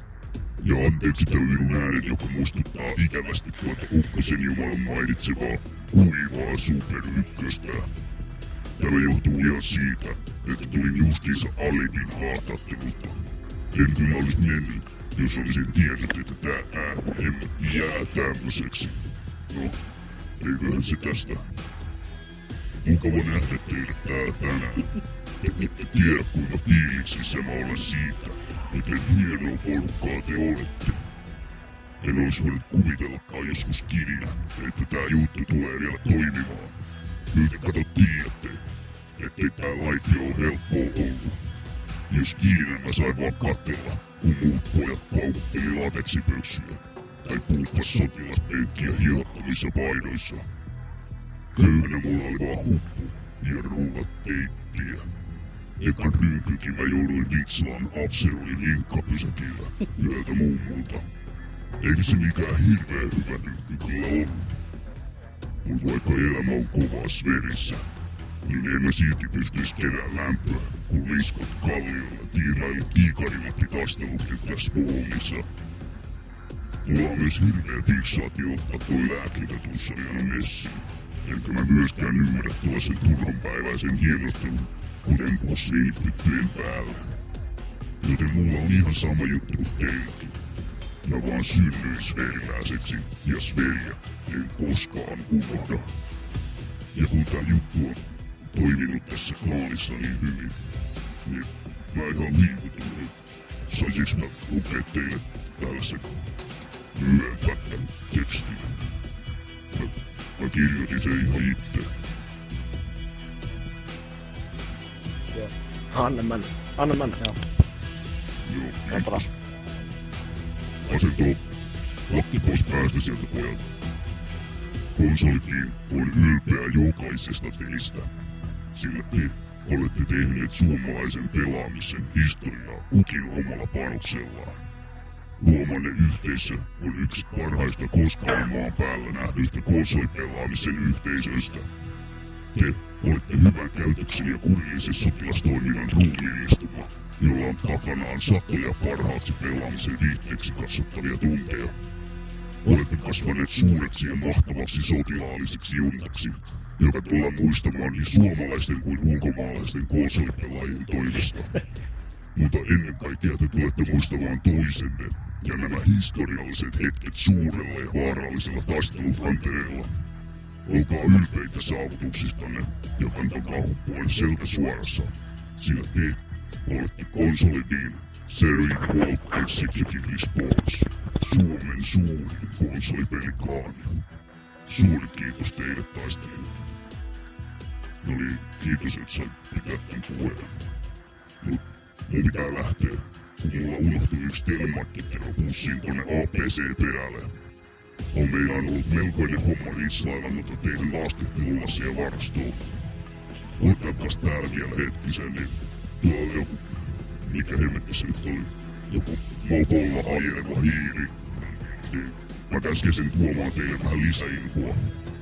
Mä olin mitään hommannut teille vähän semmosia kannustuspalkintoja.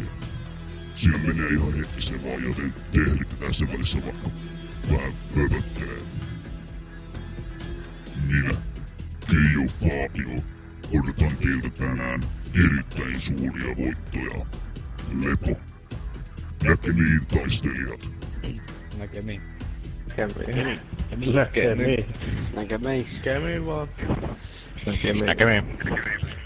Harvoin nähty hahmo kentällä klaanin päällä. Uhuu. Hei. Ensi kerralla puhut selvemmin, kiitos. Ei kannata käydä Alibi haastattelussa ennen tuloa. Kyllä hieno. Joo, mahtava homma. Panostettu, todella hieno. Kyllä. Kyllä. Mä arvelinkin, että se johtaja saattaa tulla pitää puheen tänään. Se on kyllä tyypillinen johtaja, että niitä sitä ei ikinä itse näe niin sanotusti sorvin ääressä. Kellokortti näyttää 41 minuuttia. Se näin syntynyt. No joo, eli hyvää iltaa minunkin puolesta. Ja mä pyytäisin vielä vähän hiljaisuutta. Eli minä olen Rottamopo ja tämä on KonsoliFIN podcast-nauhoitus. Päätimme jalkautua tänne synttäripileisiin ja palkita tätä yhteisöä ansiokkaasta toiminnasta. Jaossa on 5 kappaletta God of War 3 erikoispainoksia. Ja jos teillä tämä peli on jo entuudestaan, niin ei mitään hätää. Kyseinen painos on nimittäin erittäin harvinainen, eikä sitä pysty ostamaan yhtään mistään kaupasta. Tuomas Puhalla on varmasti oma versionsa, mutta kaverillasi ei tätä tule kyllä olemaan. Nämä harvinaiset ja arvokkaat paketit on meille Ritsala, tai siis lahjoittanut Nordisk Film, ja ne tullaan jakamaan sitten kello 20-22 alkaneiden valvottujen taisteluiden perusteella. Jokaisessa aulassa on valvoja mukana, ja nohevat klaanilaiset voivat varmistaa omat oikeutensa ottamalla matsin loputtua kaikkien joukkueiden tuloksista ruutukaappaukset. Ja niin kuin se ylipäällikkökin tuossa vähän mainitsi, niin tänään halutaan sitten voittoja. Ja nyt kun teillä on kunnon palkinnot motivaattorina, niin tulosten pitää myöskin sitten näkyä. Olipa vastassa mikä klaani tahansa tai muuta vastaavaa. Eiköhän me siinä onnistuta. Anni. Ja kun tuo Pumu tuossa piti tuommoisen kauniin puheen ja meillä on tässä muutenkin tällainen yhteisö, jossa on vahvoja persoonia ja kovia propagandisteja ja mieleenpainuvia taistelijoita, niin nyt mä antaisin ihan pienen mahdollisuuden kaikille, että jos joku haluaisi sanoa jotain tälle yhteisölle.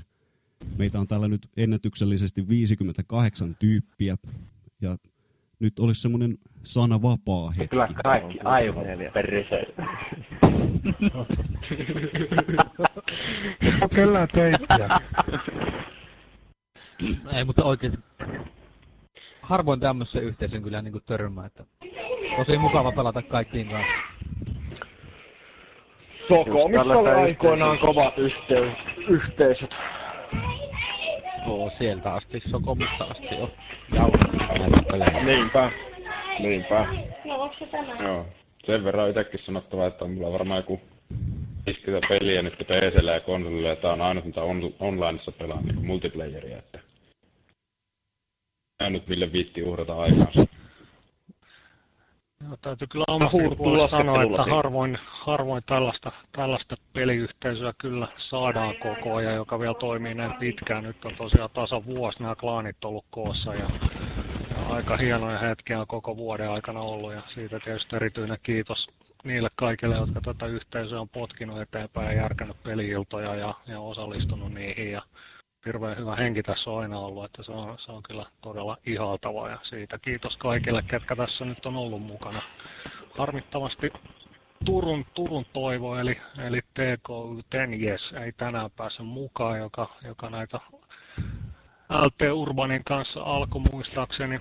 Urbani taisi olla ihan ensimmäinen, joka näitä järkkäili ja TKU sitten jatkohommaa, niin on nyt valittavasti tällä hetkellä työreissulla Ahvenanmaalla, mutta pyysi välittämään terveiset kaikille, että hoitakaa homma kotiin. Foorumillakin tänään kävi viestittämässä, mutta olisiko Ramtoilla jotain, mitä haluaisi sanoa? Kukaan vähän kovempaa, että kuulee. Niin. Tai minä kovempaa vai? Kyllä järjestetty. Joo. Eikö että sulle pitää puhua kovempaa? Aivan. Olisinhan mä nyt muutaman sanan tästä varmaan lausustella.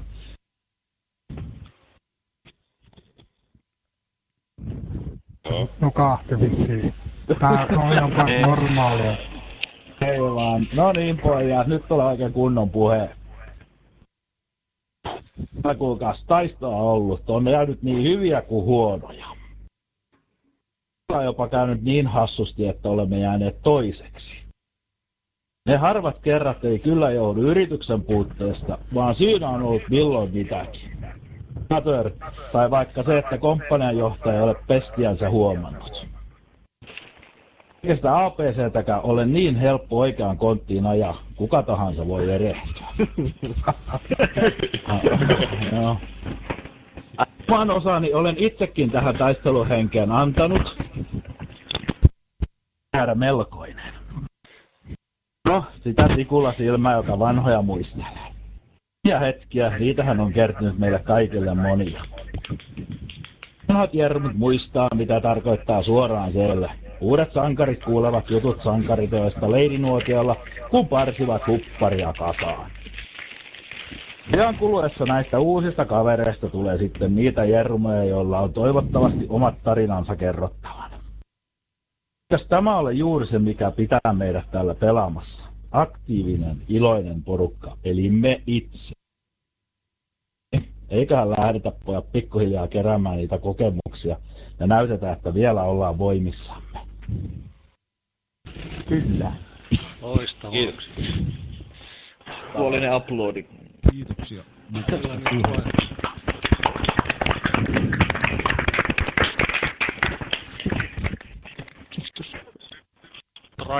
Traja ja sinä Urbani, olisitte tasaolassa ollut, niin sinä oot, niin mielellään kyllä voi heittää vähän, jos on mitään kommentteja, miten yhteensä nyt on kehittynyt tämän vuoden aikana.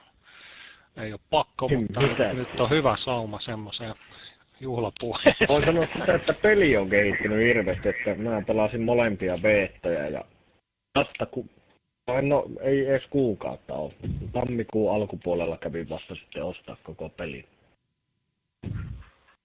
En mä oikeastaan tiedä siitä, että mitä yhteensä kehittynyt alusta asti ollut sen verran jotenkin asiallista ja fiksua porukkaa, että sitä ei oikein nettiräiskinnässä osaa odottaa semmoista, mutta tuosta on ollut kyllä ihan iloinen, että ei ole mitään ihmettä. Nillittäjiä ja muutenkaan semmoisia tiukkapipoisia ja tämmöisiä, että ihan rentoa mä en oikein hauskaa ollut. Kato, tämmöiset pelit ei poukuttele semmoisia pelaajia. Se on ihan totta, että tää on sen tyylinen tää peli, joo. Se on se karu totuus. No, nyt meillä on näköjään podcasti-hosti Jyrikin päässyt paikalle. Joo, terve vaan kaikki. Eli vielä jollakin olisi jotain sanottavaa. No, minä voin. Annakko puolet siitä, mitä siellä on. Tulee totta siihen lautalle, kun siinä ei tarvii liata toista lautasta.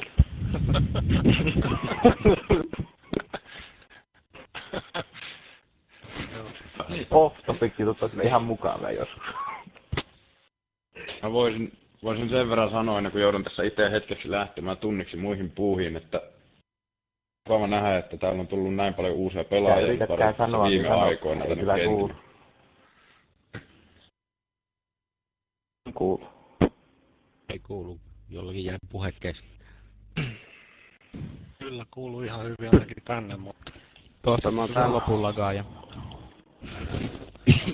Nää on nää SVERin kamat vähän tällaisia, että nää on purkalla ja teipillä vedetty yhteen, niin voi välillä kenttäpuhelin pätkästä. No, tiedä mitä muilla näyttää, mutta äsken oli hetken aikaa 70. Olen noin 9 tällä hetkellä. Eikkisten täällä otetaan. Kii paljon puheita. Hei pojat, Pohjalammilla olisi kunnaninsinöörin paikka. Mä saan just puhelun. Löytyykö täältä semmoista alveijalaa ihmistä, joka tarvitsisi työpaikkaa? Mä oon kyllä putkiasentaa koulun käynyt. En oo töitä tehnyt. Pohjalammin kunnan sivulta. Mä lupasin panna viestiä eteenpäin, jos sä tietää, niin mä oksasin, että tässähän on iso lauma, että pankaa viestiä Pohjalammin kunnan sivulta, silloin kun mä kiire, maanantaina lähtee paikka vissiinkin hakuun. Olisi pitempää pestiä tiedossa mahdollisesti, kun eläkeikää tulee ihmisille. Ei muuta kuin hakemusta. Ja tulee se työpaikka, kun täyttyy se työpaikka, niin pistä tuon foorumille infoon.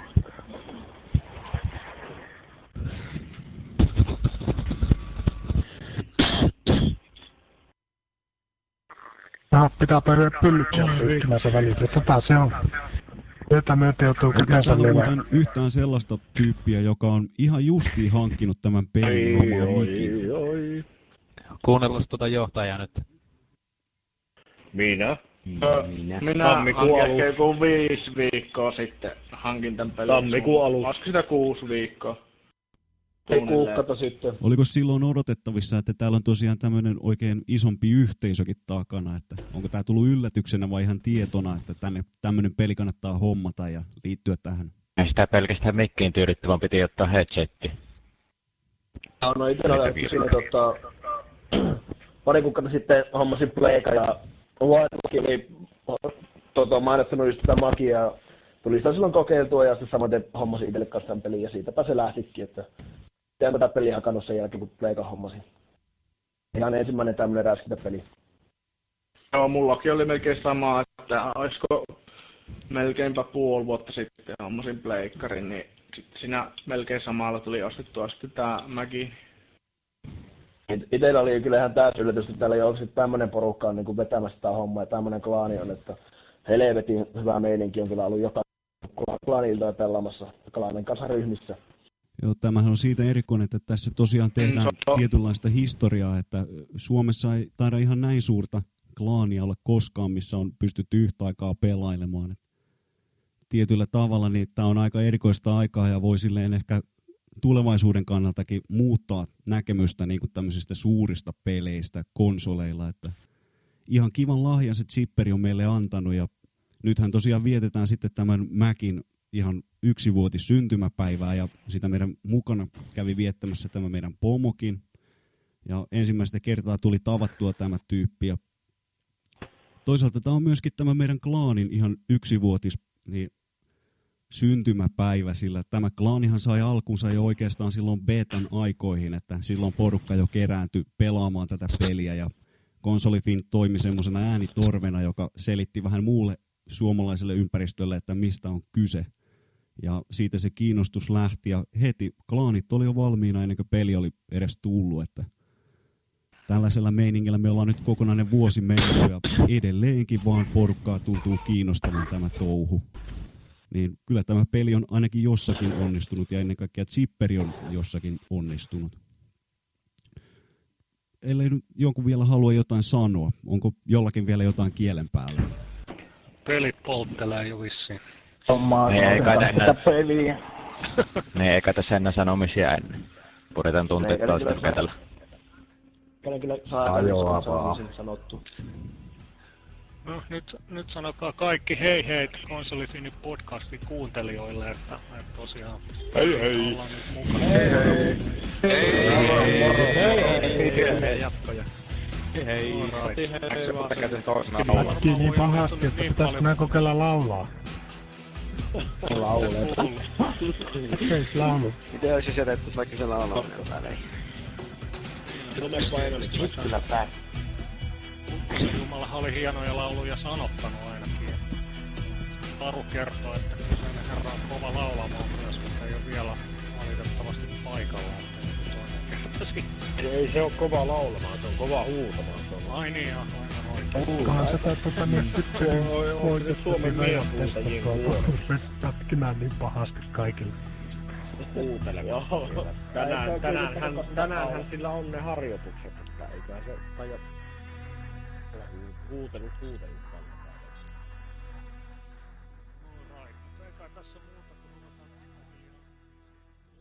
Sellaisia kuulumisia tosiaan tuolta KonsoliFIN klaanien yhteissodasta. Minkälaisia fiiliksiä teille pojat jäi tuosta tapahtumasta? No olihan se nyt varsinainen tapahtuma ja mielestäni vähän niin kuin Mäkin tyyliin sopiva, että niin. Aika rennosti ilta meni ja varsinkin taistelut oli erityistä hupaa, nimittäin kyseisenä iltana päästiin sitten kokeilemaan näitä vaihtuneita taistelukarttoja, jotka oli näiden ryhmittymien kesken vaihdettu ja siellä mäkin pääsin sitten pitkästä aikaa puolustamaan Ravenia dominaatiossa ja se oli upea hetki. Muistot palasi siellä. Ja mitä nyt itse tuohon aulakeskusteluun tulee, niin Täytyy sanoa, että ihan missä tahansa yhteisössä tällaista ei pystyisi edes järjestämään, mutta kun meillä on tällainen yhteisö, joka koko historiansa aikana niin ei ole aiheuttanut yhtään mitään häiriötapausta, niin totta kai me nyt yritettiin edes vähän jotain pientä järjestää. Joo, tämä oli kyllä loistavaa. Tämä eniten ilahdutti tietenkin se uusien jäsenten määrä. Siellä oli ihan tämmöisiä muutaman tunnin pelanneita uskaltautunut mukaan ja hyvin ne siellä mukana tuli, eikä mitään semmoista kuulunut, että olisivat hävenneet itseänsä. Ja kyllä avasivat suutansakin, vaikka minä siellä aina välillä äänessä olinkin suurimpana. Joo, mutta kyllä illan parasta antia oli kyllä tämä Ramtoin puhe. Että se oli hieno puhe.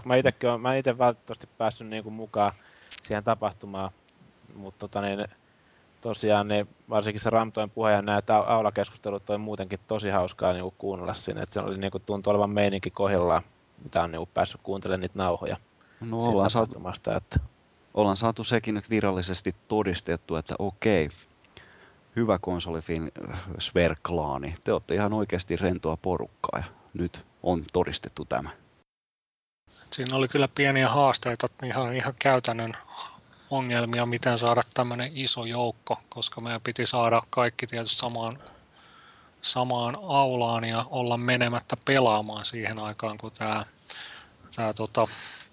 varsinainen synttäripuhe tai tervehdys tai miksi se sanotaan olikaan.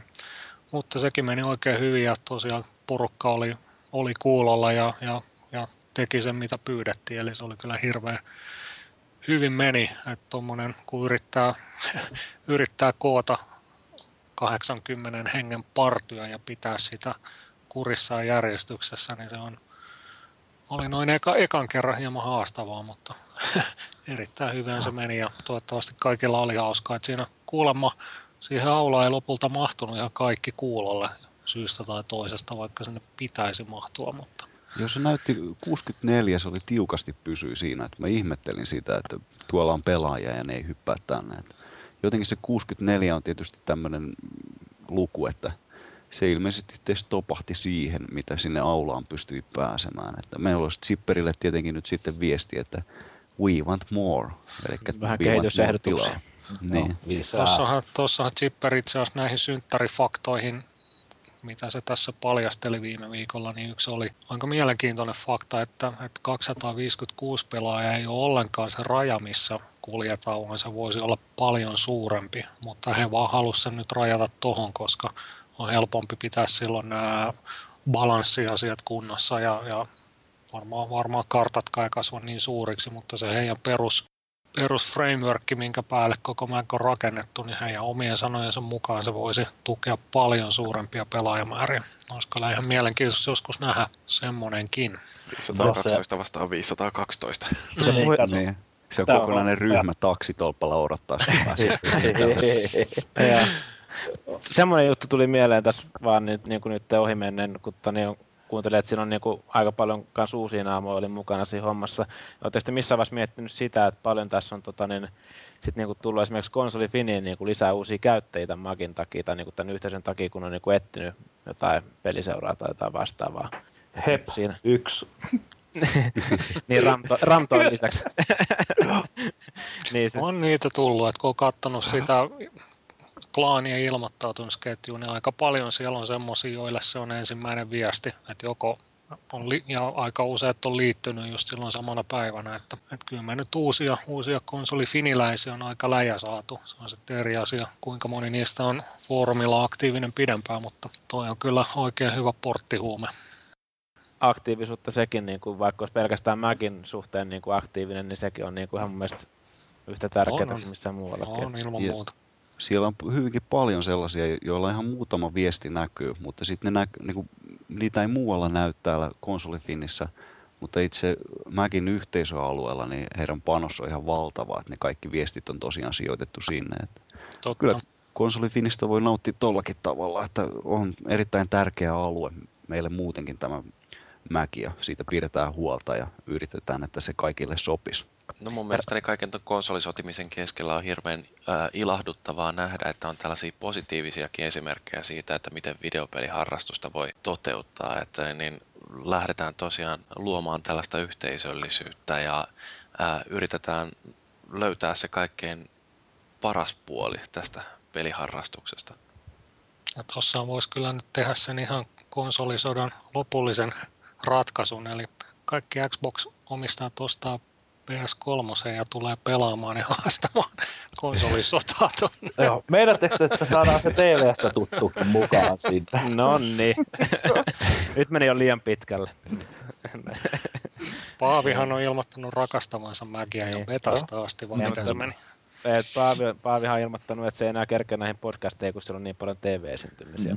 Niin, sillä on manageria kaikkea. No, se on niin sanottu vesi noussut päähän. Okei, sen synttärillan aikana myöskin järjestettiin jonkinnäköinen kilpailu. Hartsu-kerroksia vähän lisää.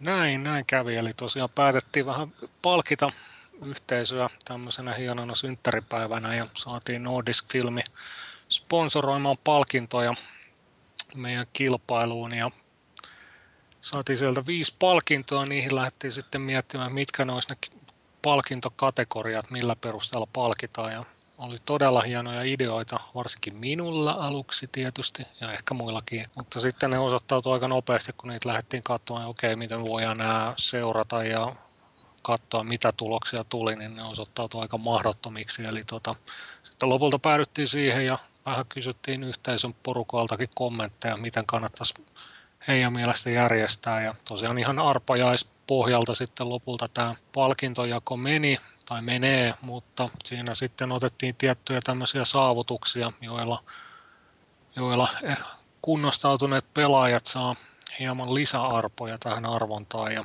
siellä on muutamia suureita, mitä voi seurata pelituloksista, eli pisteet nyt tietysti kaiken kaikkiaan. Sitten on tappojen määrä, mikä on hieman sotii tämän pelin ideaa vastaan, että niistä nyt erityisesti palkitaan. Ja sitten on tällaiset niin sanotut avustuspisteet, joita saa niistä, että on haavoittanut, mutta joku toinen on sitten korjannut sen varsinaisen päänahan.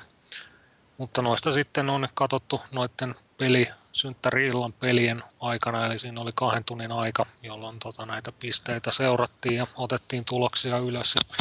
Niitä mä oon nyt sitten koostanut sitä koko tuloslistaa ja se oli yllättävän työlästä, joten alkuperäinen idea oli, että meillä olisi nämä palkintotulokset jo julkaistu tässä podcastin loppuvaiheessa, mutta valitettavasti joudutaan pitämään vielä jännityksessä jonkun aikaa, että saadaan toi tulokset käytyä asianmukaisesti läpi ja tehtyä arvonta niin sanotusti taiteen sääntöjen mukaan. Joo, siis niin kuin kaikki varmaan tietää, niin tämä arvontaan osallistuvien määrä, niin se sattumalta olikin aika hemmetin suuri, että meidän pitää varmaan jostain keksiä semmoinen isohko lottokone, mihinkä me saadaan semmoinen älytön kanssa paperisilppua mahtumaan, että saadaan tämä hoidettua jossain välissä pois. Järjestää siitä arvonnasta tällainen virallinen podcast-lähetys, jossa kaikki sanoo hyvää iltaa. Niin. Hyvää iltaa. Hyvää iltaa. Hyvää iltaa. Arvotaan seuraava palkinto.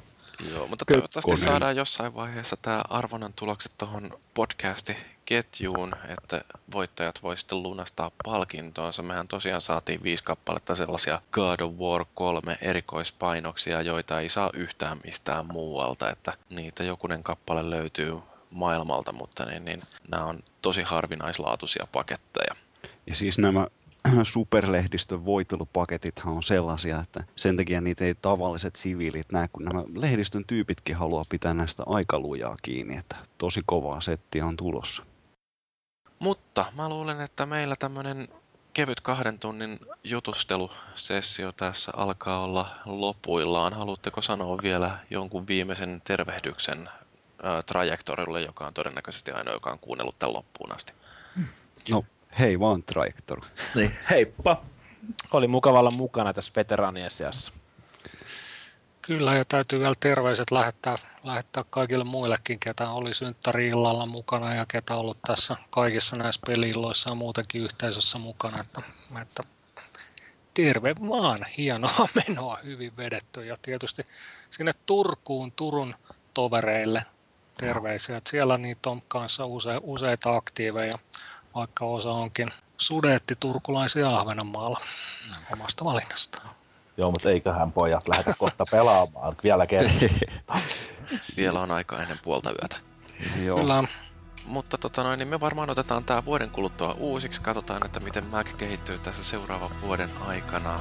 Mutta niin tältä erää kiitoksia osallistujille Ramtoi, Rottamopo, Maagiset, Hartsu. Tää oli ihan mielenkiintoinen keskustelu. Mä oon Jyri, tää oli KonsoliFIN podcast ja katsotaan, että mitä jatko tuo tullessaan. Öitä. Heippa! Heippa!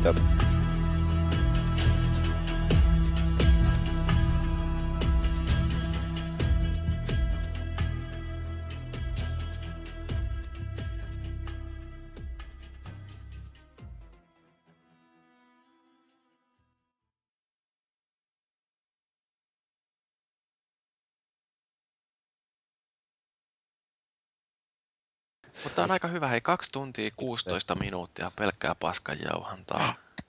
Mä sanoin, että ei tuo vaikeuksia. Hartsu ja minä kyllä hoidetaan vielä 2 tuntia lisääkin, jos se... No niin, ja me saatiin just vieraaksi tämä Paavi. Tämä kuuluisa Paavi. Saimme vieraaksi juuri TV:stä tutun Paavin. Niin, Paavihan oli sitä mieltä, että tämä on tosiaan tämmöinen PP-peli, eli siis paras peli. Justiin lopetettiin, että voit puhua ihan vapaasti. No, mistä te puhuitte täällä? Työhausta. Me haetaan kaikki töihin, että me päästään telkkariin.